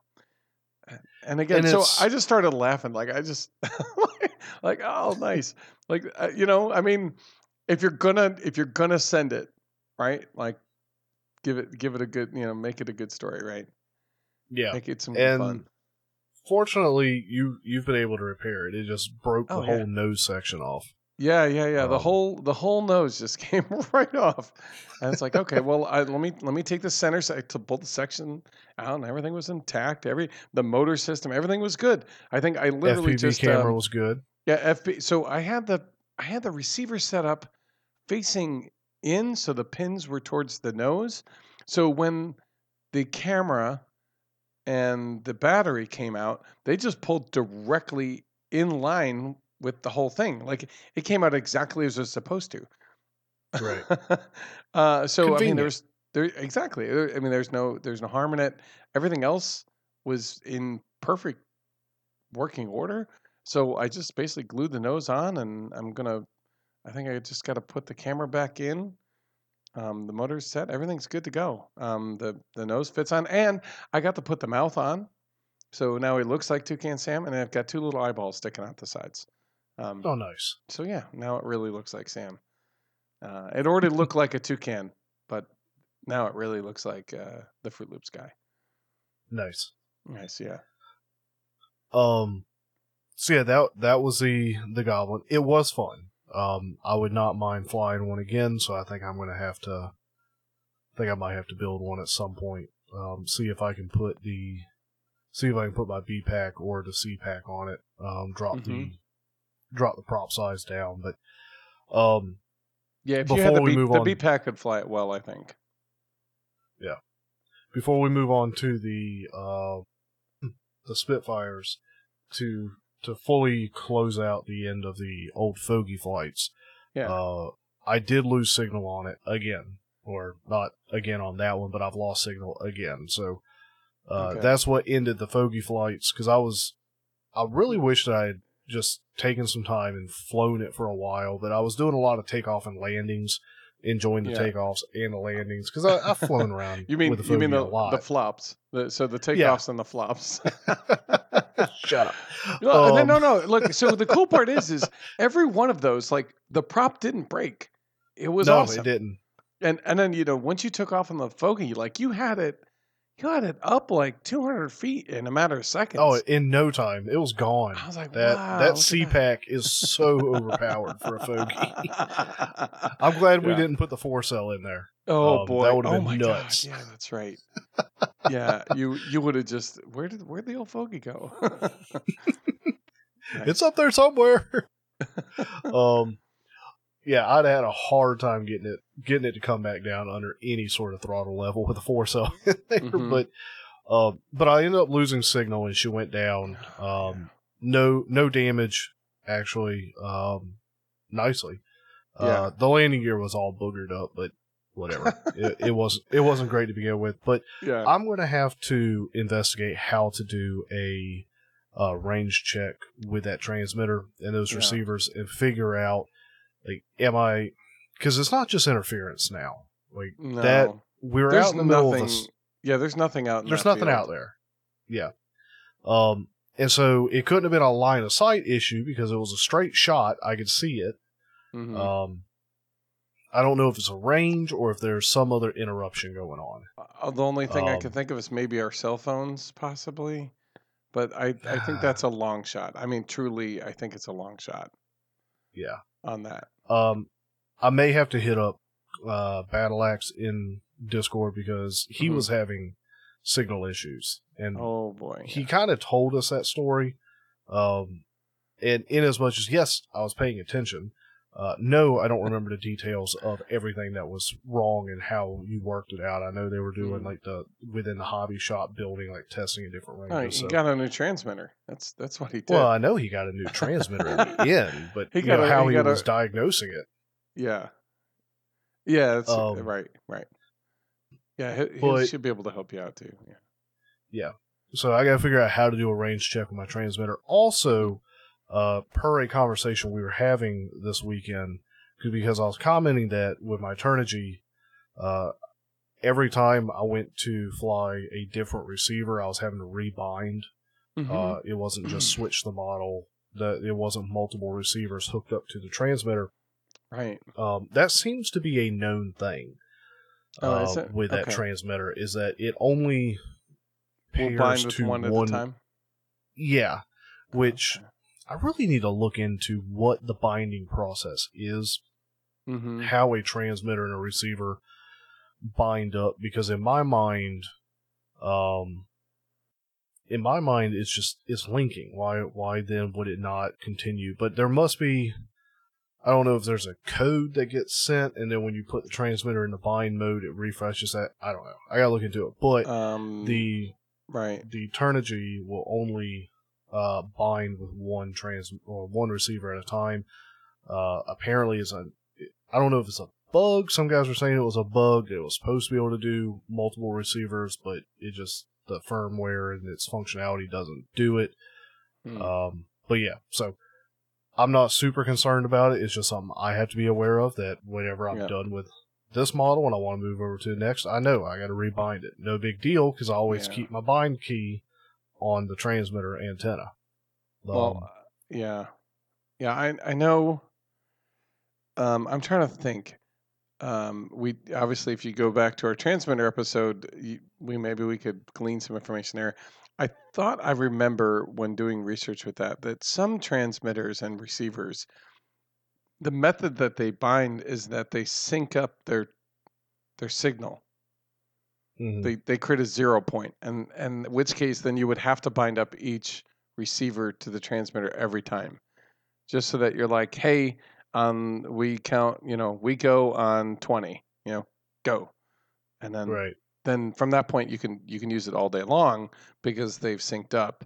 But once you uh, once you go and get a new one, or once you turn off the transmitter, it is no longer on that same signal cycle. So you have to But reset that. I- Yeah, I, but that's don't know. what mine's doing. You know, Yeah. because I, yeah, I can't like, if I were to go out- does. if I were to go out right now and plug the battery into the Spitfire and then turn my transmitter on, my Spitfire would be hooked up. So it's not a power Okay. off issue. Oh, okay. Yeah, yeah. It's not. It's not a they're syncing binding. issue. Huh. Which is why I think it's almost acting like it's got a Wi-Fi passcode that's being Uh, passed back and forth during the binding process. But again, that was a side of things, like the the technicality of how binding works that we didn't dig deep into. okay. Um, maybe one day, but well, it's a. I've got to do a range test on Yes. my transmitter to find out what's going on with that. yes. Um, so yeah, Spitfire. Good. We um, oh yeah. You had done a repair job on mine because lit- I had broken it pretty much clean in half. Mm-hmm. Uh, and the and the during- wingtips uh, got boogered, I think, in in the process there too. yes, and the prop did not break. Surprise. Didn't break. I still am But- flabbergasted at that. Yeah. Uh, so you handed it to me. We got all hooked, we got all hooked up. You got your Spitfire out. You you launched it, got it up in the air, flying around, and then uh, I went to go behind you, and I did my hand launch, and I I checked all my pre like I did my pre-flight, checked all my Mhm. control surfaces. Everything was great. Balanced. Um, everything's good. Everything was good to go, and I tossed it, and it pulled to the right. And didn't stop pulling, regardless of how much right stick and then right rudder I was trying to throw into it. It just kept curving to the right and going. Uh, Wait, wait, wound wait, up in the in the pine trees behind us. Wait, wait. So it was it was yawing to the right. I think it was a yaw. Like it was real quick, but yeah, it just went to the right, Yeah. and I couldn't get it to not. Okay, and you you were trying to correct for that going left, or because you you said that you were were you putting stick putting more right rudder into that, or were you putting No, left? I, wa- I was I was going left. Okay, that's that's kind of what I thought. You did said that you went to you were putting in right. So, um, okay, Okay, so yeah, bad. so you're you're corre- you're trying to correct for obviously that that's Mhm. I think that's what any sane pilot's trying to. Oh my god, What- Yeah. what's going on? So um so there's two possibilities with that one is and i'm not going to uh, like this is no sort of knock on re- on your repair job no, it's it could possible that it's possible that during the repair the uh, tail end of that plane is now at an angle So, from yeah, like true in line it's possible. which like could I, cause that I remember looking down the fuse, trying to make sure that it that the tail was centered down the fuse when it was Mhm. done. And I think I did a pretty good job. But again, there I figured you could get it into the air and it wouldn't be so bad that you just go straight into the woods. I thought I thought you would uh, be able to get it up into the air and kind of trim it out a little bit, like a little bit left or a little bit right or whatever it needed, uh, enough where you could find that balance spot and you could fly it and have a good time. Like if it Yeah. was off, I th- I thought I got it pretty darn accurate there. But again, you know, I also thought I had my fogey wing right. So and you may have gotten it right. So that's an option, especially like Mhm. the only reason that one comes to mind mhm. is because it pulled to the right, and when it broke in half, it was the left side of the fuselage that had ripped completely. It was hanging on by the right side of the fuselage. hanging it right. So it it could have resulted in the back end of that plane being pulled to the right. But It could have. what I'm more thinking is likely the problem is I set up flaperons on that plane. Oh, that's right. Yeah, and you said I'm going to launch with flaps, and I said that sounds great because it sounded great, Yeah, why not? You you take off with flaps. right? Uh, but I'm not doing a takeoff. I'm doing a hand toss, Mhm. and likely there's a difference there, uh, because with flaperons, when the when the flaps are deployed, they're down, and you don't get a whole lot of excess deflection. You more get the aileron that would lift. The the aileron that would go down doesn't really go down anymore. It's the aileron that would go up that just lifts up from that full flap down It- it- position. right. It, re- it returns to neutral while the other one doesn't, and and that's Mhm. pretty much as as best as you're going to get. And I guess during during hand launch, that may not be enough. I guess I don't know.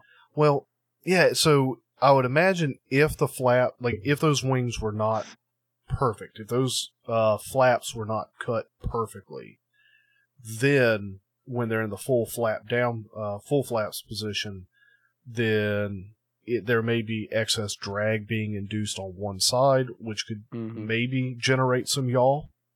Mm-hmm. Uh, yeah, maybe. because one side's one is not as dragging and inducing lift; it's just straight up dragging.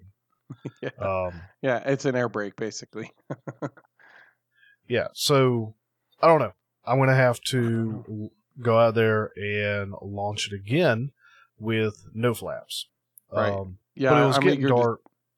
Mhm. Go ahead. I was going to say I'm eager to, to hear your report on that when when you give it a go because I, I w- I'm what I want what I want to hear for you and for your Spitfire is that you went out, you gave it a go with no flaps, and it flew great. You Yeah. trimmed it out, and it was uh, awesome. And you go, thanks for repairing it, and I'm glad I get to fly my uh, you know, fly it until I crash it again. You know, Mhm. which hopefully And will I be a think- while. Yeah, and I think what I'm gonna have to do um, to to test whether the issue is in a misaligned tail section, I may go ahead because now I got landing wheels uh, freed up again since that one uh, landing gear failed. Um, I may try to do some uh, under the wing wheel mounts for the Mhm. Spitfire Yeah, so that I can do a taxi test that'd be fun. and see if if that tail section's out of alignment. If it is, then in a taxi test, it'll just want to cut a circle. uh, yeah, It's yeah. sort of how that works in my head. Uh, okay, I, that, and that sounds about right. Um, Mhm. Yeah. So I'm eager to see what you end up. I I would love to see you take off without flaps and see if it if it behaves better. I think it will. Uh, I mean, the other thing is, you know, you just again look down the look down the plane, and you should be able to tell if how if it's a kilter, uh, how much. You know, you should be able to tell if it's like whoa, or if it's like no, that because I remember looking down and kind of going, no, this is in line. Yeah, this should be this should be close enough where the rudder should be able to correct for that. Um, you know, and if you have to, uh, once that's corrected, you're just doing a bank and yank.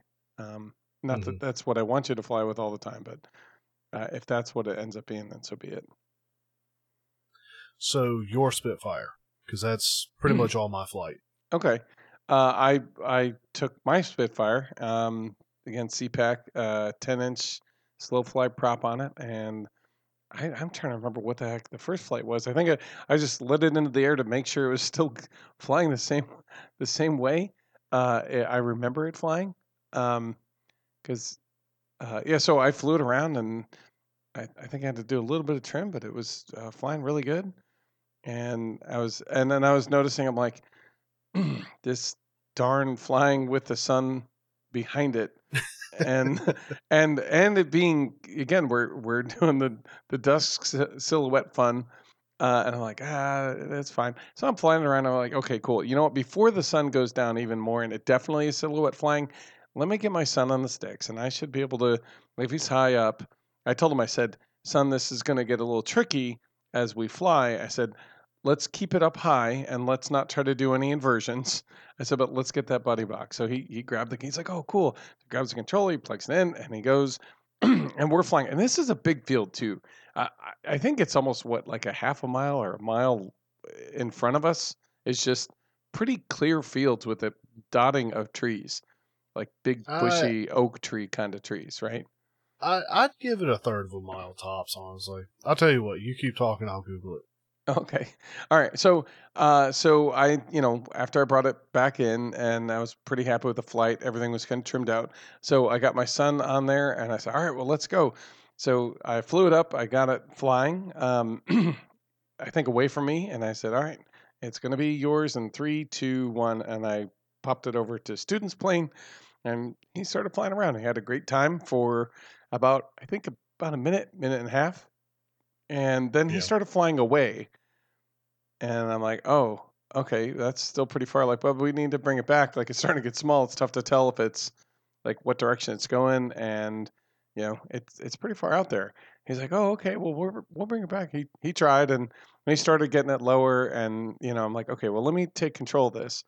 And as as he did, uh, as I did, it, you know, I'm trying to remember if it started doing a weird maneuver or I dumb thumbed it and started to bring it in and I tried to pull it out. Um, and I think I had it at full. So what I realized after the fact was that this thing was pretty responsive. I, I think I had the whole thing at full rates. So this Spitfire was cranking and yanking all over the place. Um, and I brought it around and I heard this. I think you were out there looking for, what were you looking for? I was I think- looking for your canopy that you had tossed off. Oh, that's your right. Previous. Yeah. yeah. So I had I had the the FPV camera stuck into the canopy, and that was into the into the plane, and I'm flying it around on that first flight, and the canopy comes off, and Oh yeah, you know that's it why starts you landed the first time. yeah it starts fluttering down, and the the camera I'm like I think it's still attached. I think I can see some wiggling around. Um, and you're like, well, uh, after when I brought it in, you're like, "Oh, let me go get the canopy. You you guys keep flying. I'm like, are are you sure you trust us? um, and you're like, nah, that's fine. So, uh, you know, off we go and we fly um, without the canopy. And, you know, again, it's it's behaving itself really well. And so you're like halfway out there. Uh, and all of a sudden, I, I lose control of it and it starts going down below the tree line. And I see it come come around almost like a, ah, what is it, uh, a Cuban 8? Where you kind of come around and flip the plane over and and it's so it's going fast and it goes and I, I like cut the throttle and it goes right into the woods at about I don't know a little bit over high, head level, and I hear from clear across that whole field, I hear this sickening crunching sound. And matter of fact, it reminded me very much of this the same sound your Spitfire made when it yawed all the way to the right, 180 degrees back into the woods behind us. Yep.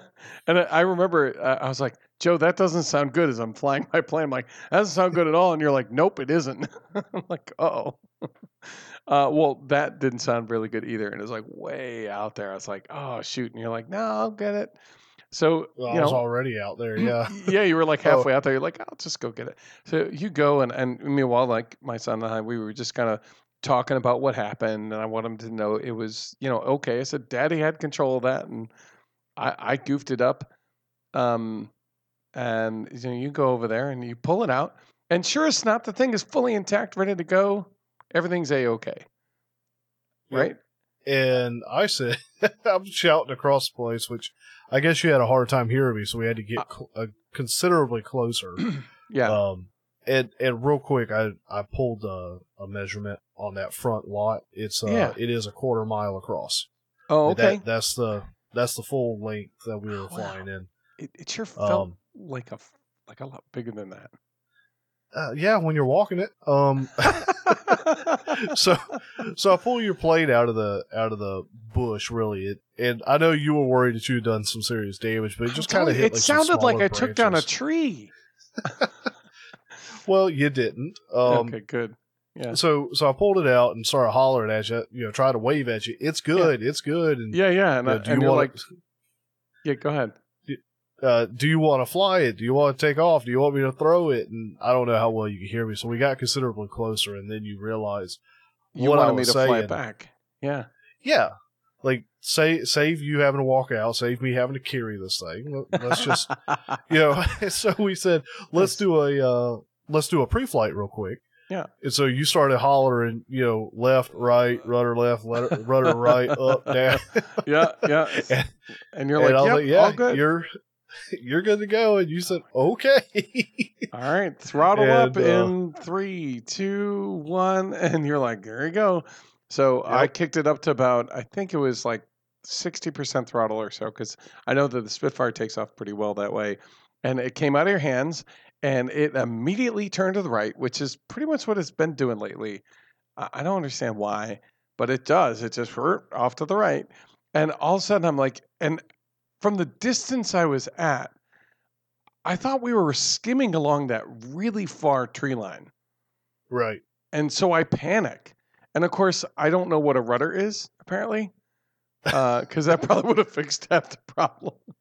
Uh, and so I'm starting to bank and yank, trying to get it around, and you see it like wiggling. And you're like, what are you doing? Yeah, I'm also saying just like fishtail in the air. I'm like, what is happening? Maybe there was more damage than I thought. No, no, that was just pilot error. Uh, that was just pilot panic, more like.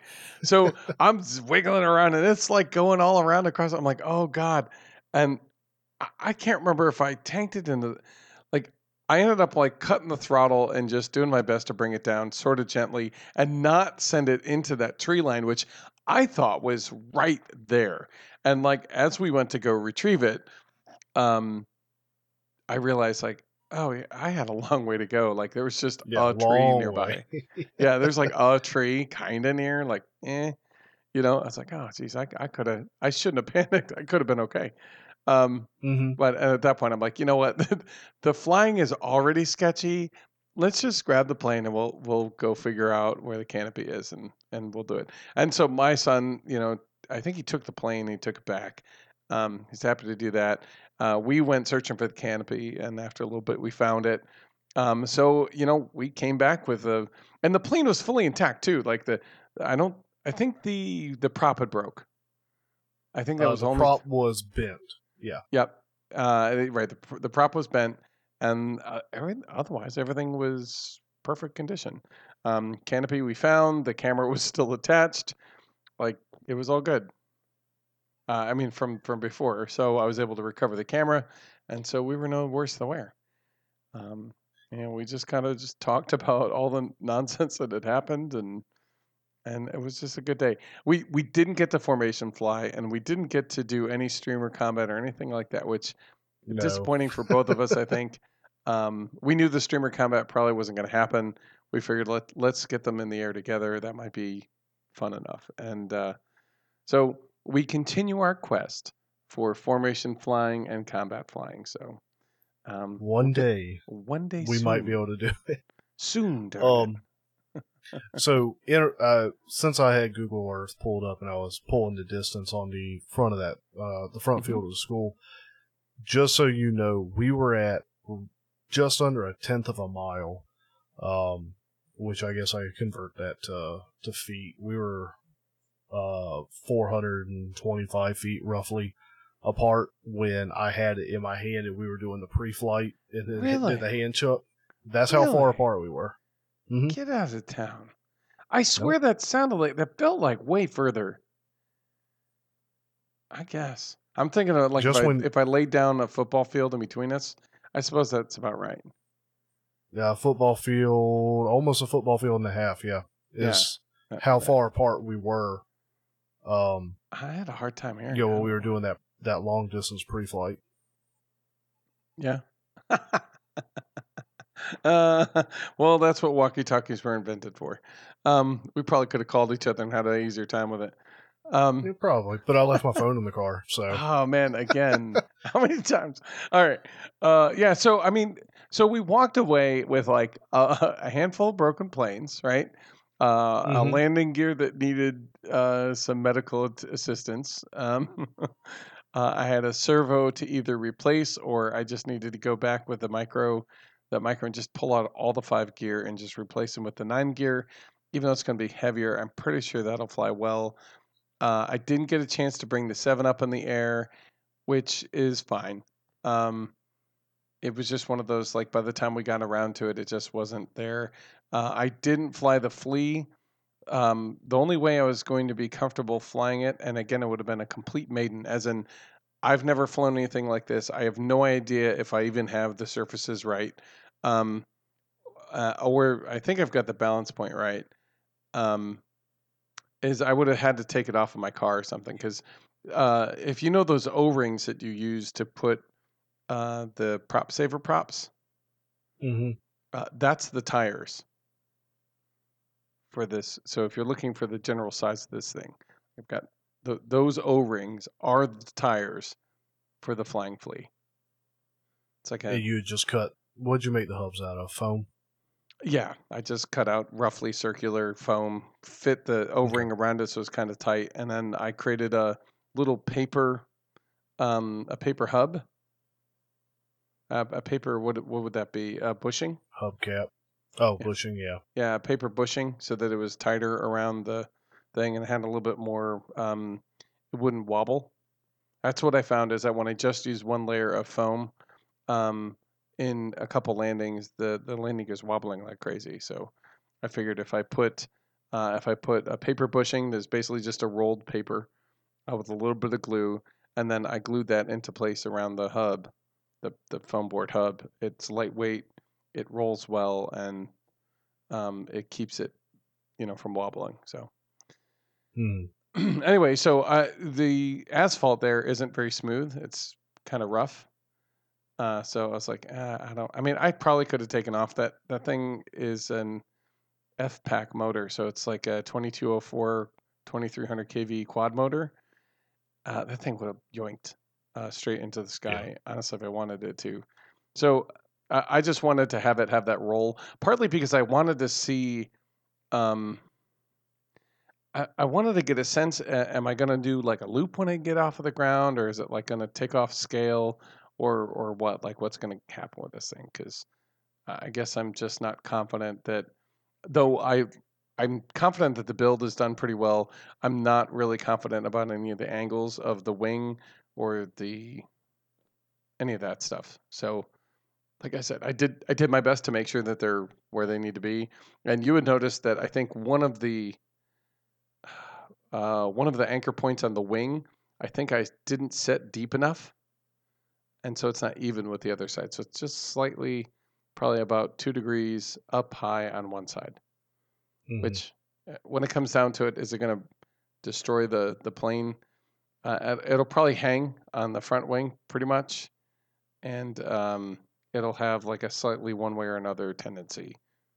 Um, and I'll probably Right. just have to put a little bit of rudder into it to correct, hopefully. But anyway, that said, um, I figured I'd go find a nice concrete sidewalk or one of those um, parking lots that have like that uh, tar coating, so it's relatively Okay. smooth, um, Right. and just use that. And ho- hopefully, you know, cross the fingers and hope that it gets off into the air and I don't crash it. So, but I like the way it looks. It's looking good. I've taken plenty of pictures in case I crash it. uh, yeah, yeah, yeah. It All was a right. good. So, yeah, it was.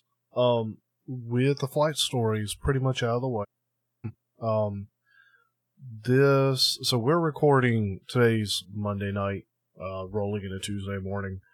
Um, so we've got a bill party coming up this Friday, which by the time this releases will have been last. So for you guys, if you're listening on Saturday, would have been last night. Um, so thank you for the, everybody who did come out and enjoy building with us.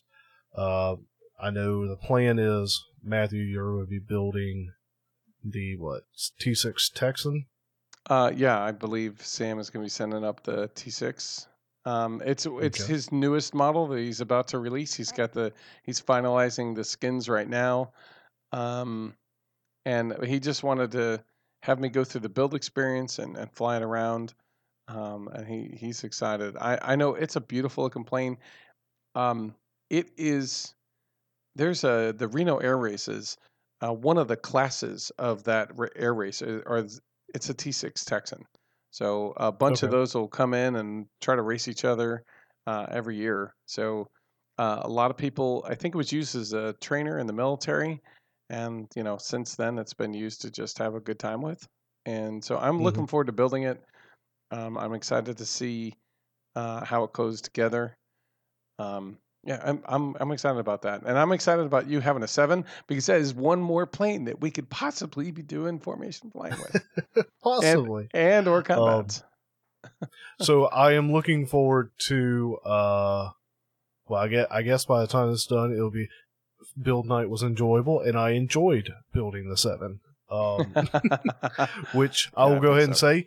Uh, speaking now as though it were Saturday, the seven is not quite built. Uh, it's going to need some more work, so I'll be that's going to be on my workbench moving forward. Uh, yeah, we're we're kind of in this weird spot right this second where like, we have a build party right before the release Mhm. of an episode. So, uh, speaking a little future past tense. Um, exactly. Yeah. so yeah, um, pretty much moving on from that. Uh, remember that through the end of November, the Hangar RC's uh, ten percent off discount code uh, continues.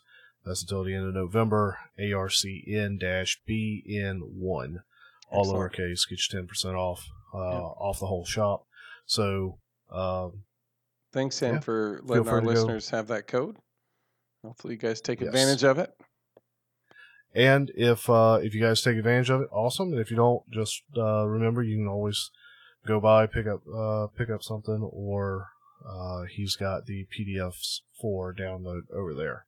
Awesome. Um, now Matt, we knew tonight or this episode was going to be a little different because we didn't really have a dedicated main topic. We had a couple. Yeah. We had one that we wa- we were going to talk about, and then we started thinking about. it. I was like, man, that's that's gonna be a little like, more than we're ready for right this second. Yeah, we had uh, like five or six really. we, Mm-hmm. we had a bunch of different options, and none of them. I don't know. None of them really felt quite right right now, um, and that's okay. Um, I think one of the things that uh, I love about doing this show with you, Joe, is that we just get to talk about, you know, what the heck we see. And we don't typically talk about it on the show um, because we typically have a, a topic that we want to cover, the something that we want our, our listeners, our noobs, to kind of make sure that you know it's in their vernacular, that they've got it, they've heard about it, so that way when they encounter it, if they haven't already, you know, that, that they're ready for it. But um, I- guess you know, just I love getting together with you and just talking about the different things we've seen in RC and you know, just getting together and talking about all sorts of other things. You know, we we both listen to some uh, other RC enthusiasts and stuff, and we we peruse YouTube just like everybody else. And there's Mhm. always every once in a while, there's always like, "Whoa, did you check out this guy? You know, did you see what Yeah. the? Did you see that?" Um, know, sometimes like, "No, I didn't," and so we we pass the information back. We start watching. like, Whoa, check that out! Or or like, I can't believe that. Like, for example, a use of uh, somebody or other, he's doing the uh, what is it? Uh, Y thirty five, the the Harrier. He and, he's basically built the the framework and all the all the core stuff with like a 90 millimeter EDF and like a 60 millimeter for balance, and he's got all the ducting and and com- computerized leveling system and all that kind of stuff, and he, he's hovering it in his you know living room or something. It's awesome. Like I've I've been Yeah. following his stuff, and he's he really didn't just go like "Ah, I think I want to build a Harrier because it's cool looking. Like no no, he rebuilt the whole engine system in RC component fashion. You know, uh, it's Okay, because you were saying like he's rocking out some uh, 3D printed parts and stuff to handle the the deflection or the Yep. uh, the transition from backwards thrust to underneath thrust for that vertical takeoff. Exactly, exactly. The whole the whole rear thrust tube has um, it's like two uh, two 45 degree sections. So one of them kind of looks like a trapezoid, and the other are kind of in line. But when they twist, it rotates them both so that they're 45 and 45 in a 90 degree bend. So then the thrust is direct directly downward. So couple that with the, I think the 60 millimeter EDF in the the frontward section of the plane, and then the two ducts that are on either side that kind of kind of bleed off a little bit of thrust and push them so that the balance is in the wings, and it's a vertical takeoff craft. Which then you flip the thing, and all the gears work to realign the tube so that it's straight again, um, Right. and off off it goes like a jet. And it's, I mean, oh, it's it's beautiful. It's a work of art, honestly. Um, it it's about the size of a small dining room table. I mean, so it's not yeah, I like think I saw the video of him doing the doing the um uh test hover there in his living room. Mhm. Which power to you, man. Um, I I- right? I wouldn't be brave enough to fire that up in my living room. Right. Yeah. I'd I'd be busting all sorts of stuff in my house. Um. Yeah. I, and he's like, what? Again, it's one of those people. You're like, you know, maybe that's a guy we could get on on here and just talk to him about like, what kind of process did you go through? Did you like, did you download the original plans by the by the original company, and kind of mimic what they were doing, or did you just come up with something on your own? And obviously, if you go through some of his videos, you can tell he's done many iterations of almost every component. He has like one servo that does. Uh, there's a bunch of control linkages that end up doing seven different things. So when he does flaps, it's like flaps in six different places, as well as um, closing off of ducts and opening up of other ducts, and ex, you know deploying flaps and then extended flaps. Like it, it's it's incredible.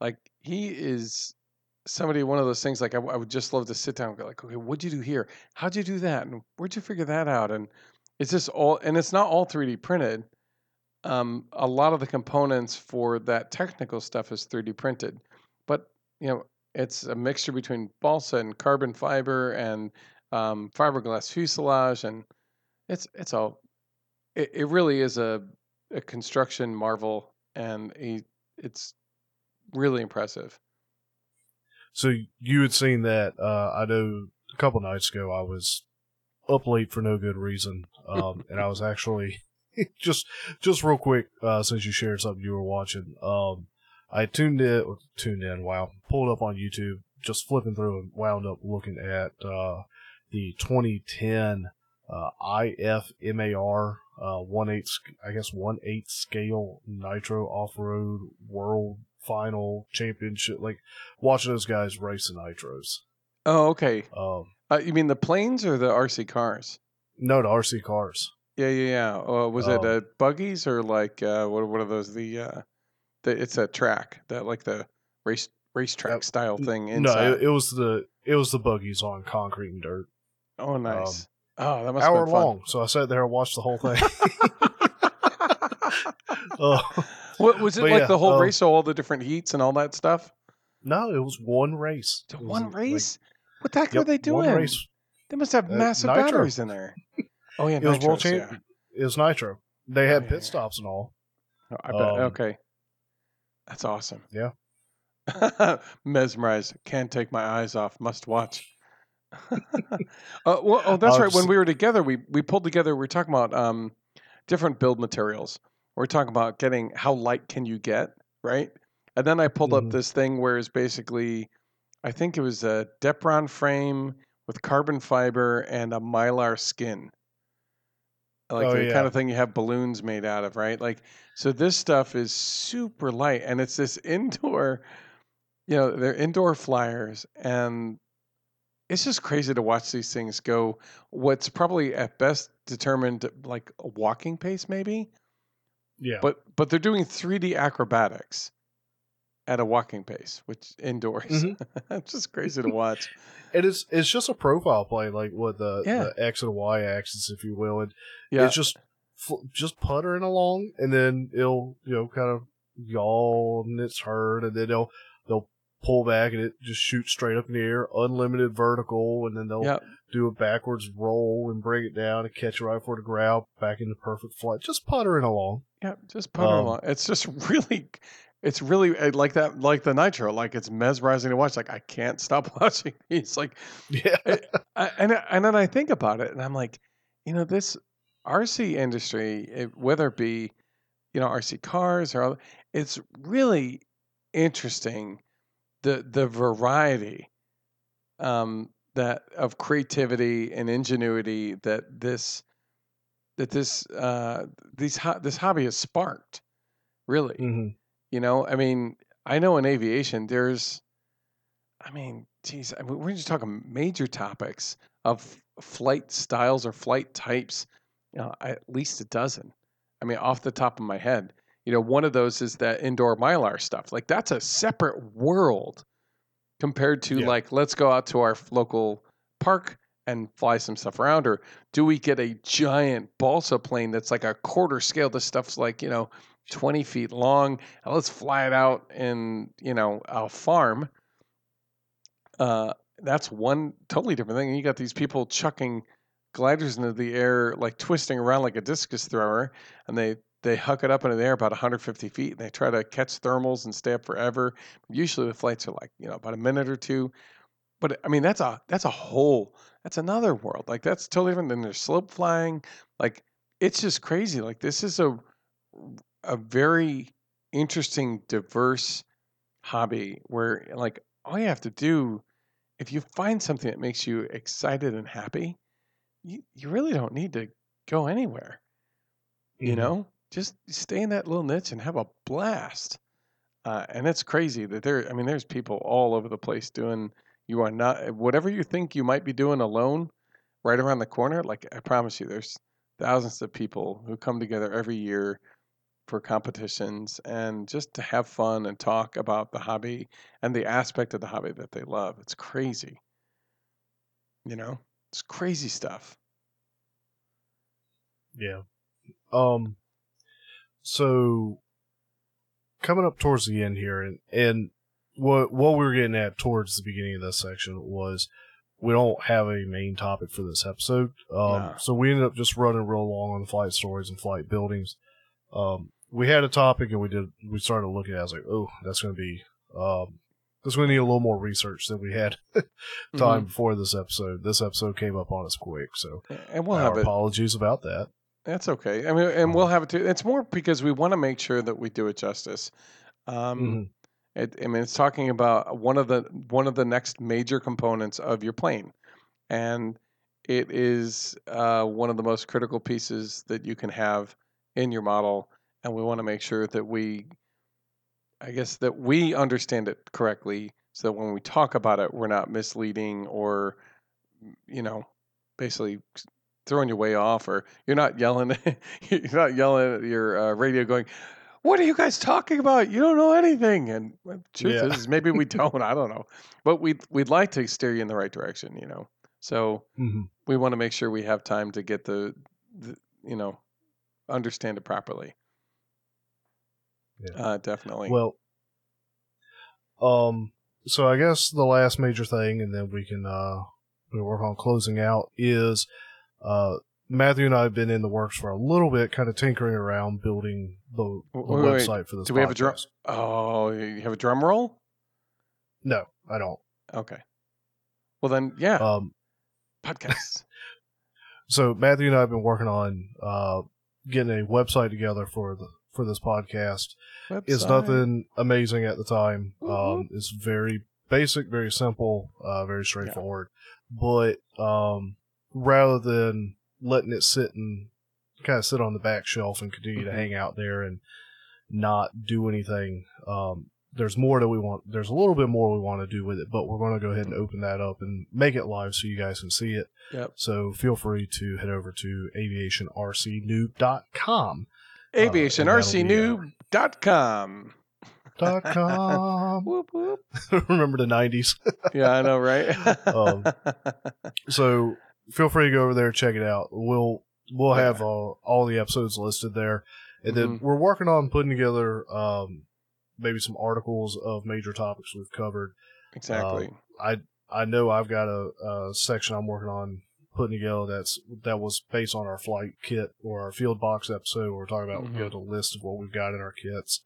Yeah. Um, I've got a community tab set up right now that uh, I plan to use or we plan to use to have pictures uh, Mm-hmm. from us and from you guys. I know we've had uh, at least one person send in pictures, and I had talked to them at the time that if in the future we were able to do something that we could utilize them. So those pictures will be up there uh, in the Mhm. near future. So if you guys have pictures of your planes that you want to share, feel free to send them in, and we'll uh, we'll put them up there on the website to be Yeah. to be shared.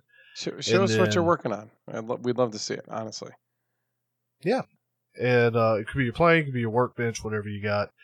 And then um, the last major thing that's up there right now is a uh, contact us form. So Mhm. if uh, if you want an easy to get to way to send us information, feedback, comments, episode suggestions, if you got a topic that you like covered uh, that we haven't hit yet, uh, we've got a contact us form where you can fill that out and send us your thoughts or what you want to hear about. Mm-hmm.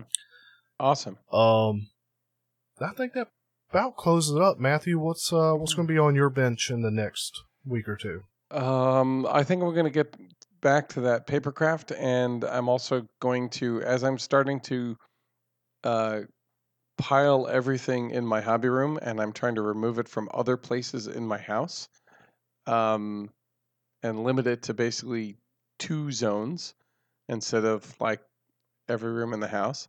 Um, Mm-hmm. uh, I'm, so I'm going to put everything back into the place I originally envisioned to, to have it. And so by doing so, um, I'm also going to get, get into starting to do the cleanup, which nobody ever wants to do or likes. But Cleaning up sucks, man. uh, it's more just organizing, and I am, I am not, um, I'm not an organizer. I'm, I'm just not. Like I feel like every time I put something away, I forget where I put it, and it's almost worse than having it in the, like the pile of this or the general location over there, three quarters of the way down under the yellow paper. Like like that's my organizational Right. method. It's really terrible, but yet it works for me for some reason. no, it's it's perfect. That like I've been, I, I don't say these sort of things, uh, but there are times like my wife goes through and she'll move stuff around, and I, then I'm. Where did this thing go? It- well, it got put away surely somewhere, but I don't it know was where where, that is I knew it was. Like there, there's organization within the chaos. Absolutely, and and that is sadly uh, how I operate. I wish it was something different. Like I know people who, I mean, you know, they go through and everything's organized and everything's labeled and everything's got a place and an outline and a whatever. And I mean, it is beautiful, um, and it's it's just not me. I've it's never been me, and I wish it weren't. You know, but uh, Mhm. may- maybe this is an opportunity for me to really buckle down and learn how to organize something in a way that everything's got a place and to practice the the put everything away when you're done you know maybe done with the build or whatever um, Right. and and that might that might i'm not sure but it might kind of curtail some of the squirreling that i tend to do Mm. you know like i'll start on a project and as i'm trying to find a piece for that project i'm searching around my shop or whatever it is and i literally find five other projects i boy i want to tackle Yeah. i think when i was trying to find the ubec for the goblin i ended up finding the pan tilt zoom um uh, sim thing that I had, and I put that together in the process. Uh, oh, and I had a couple other things I wanted to solder.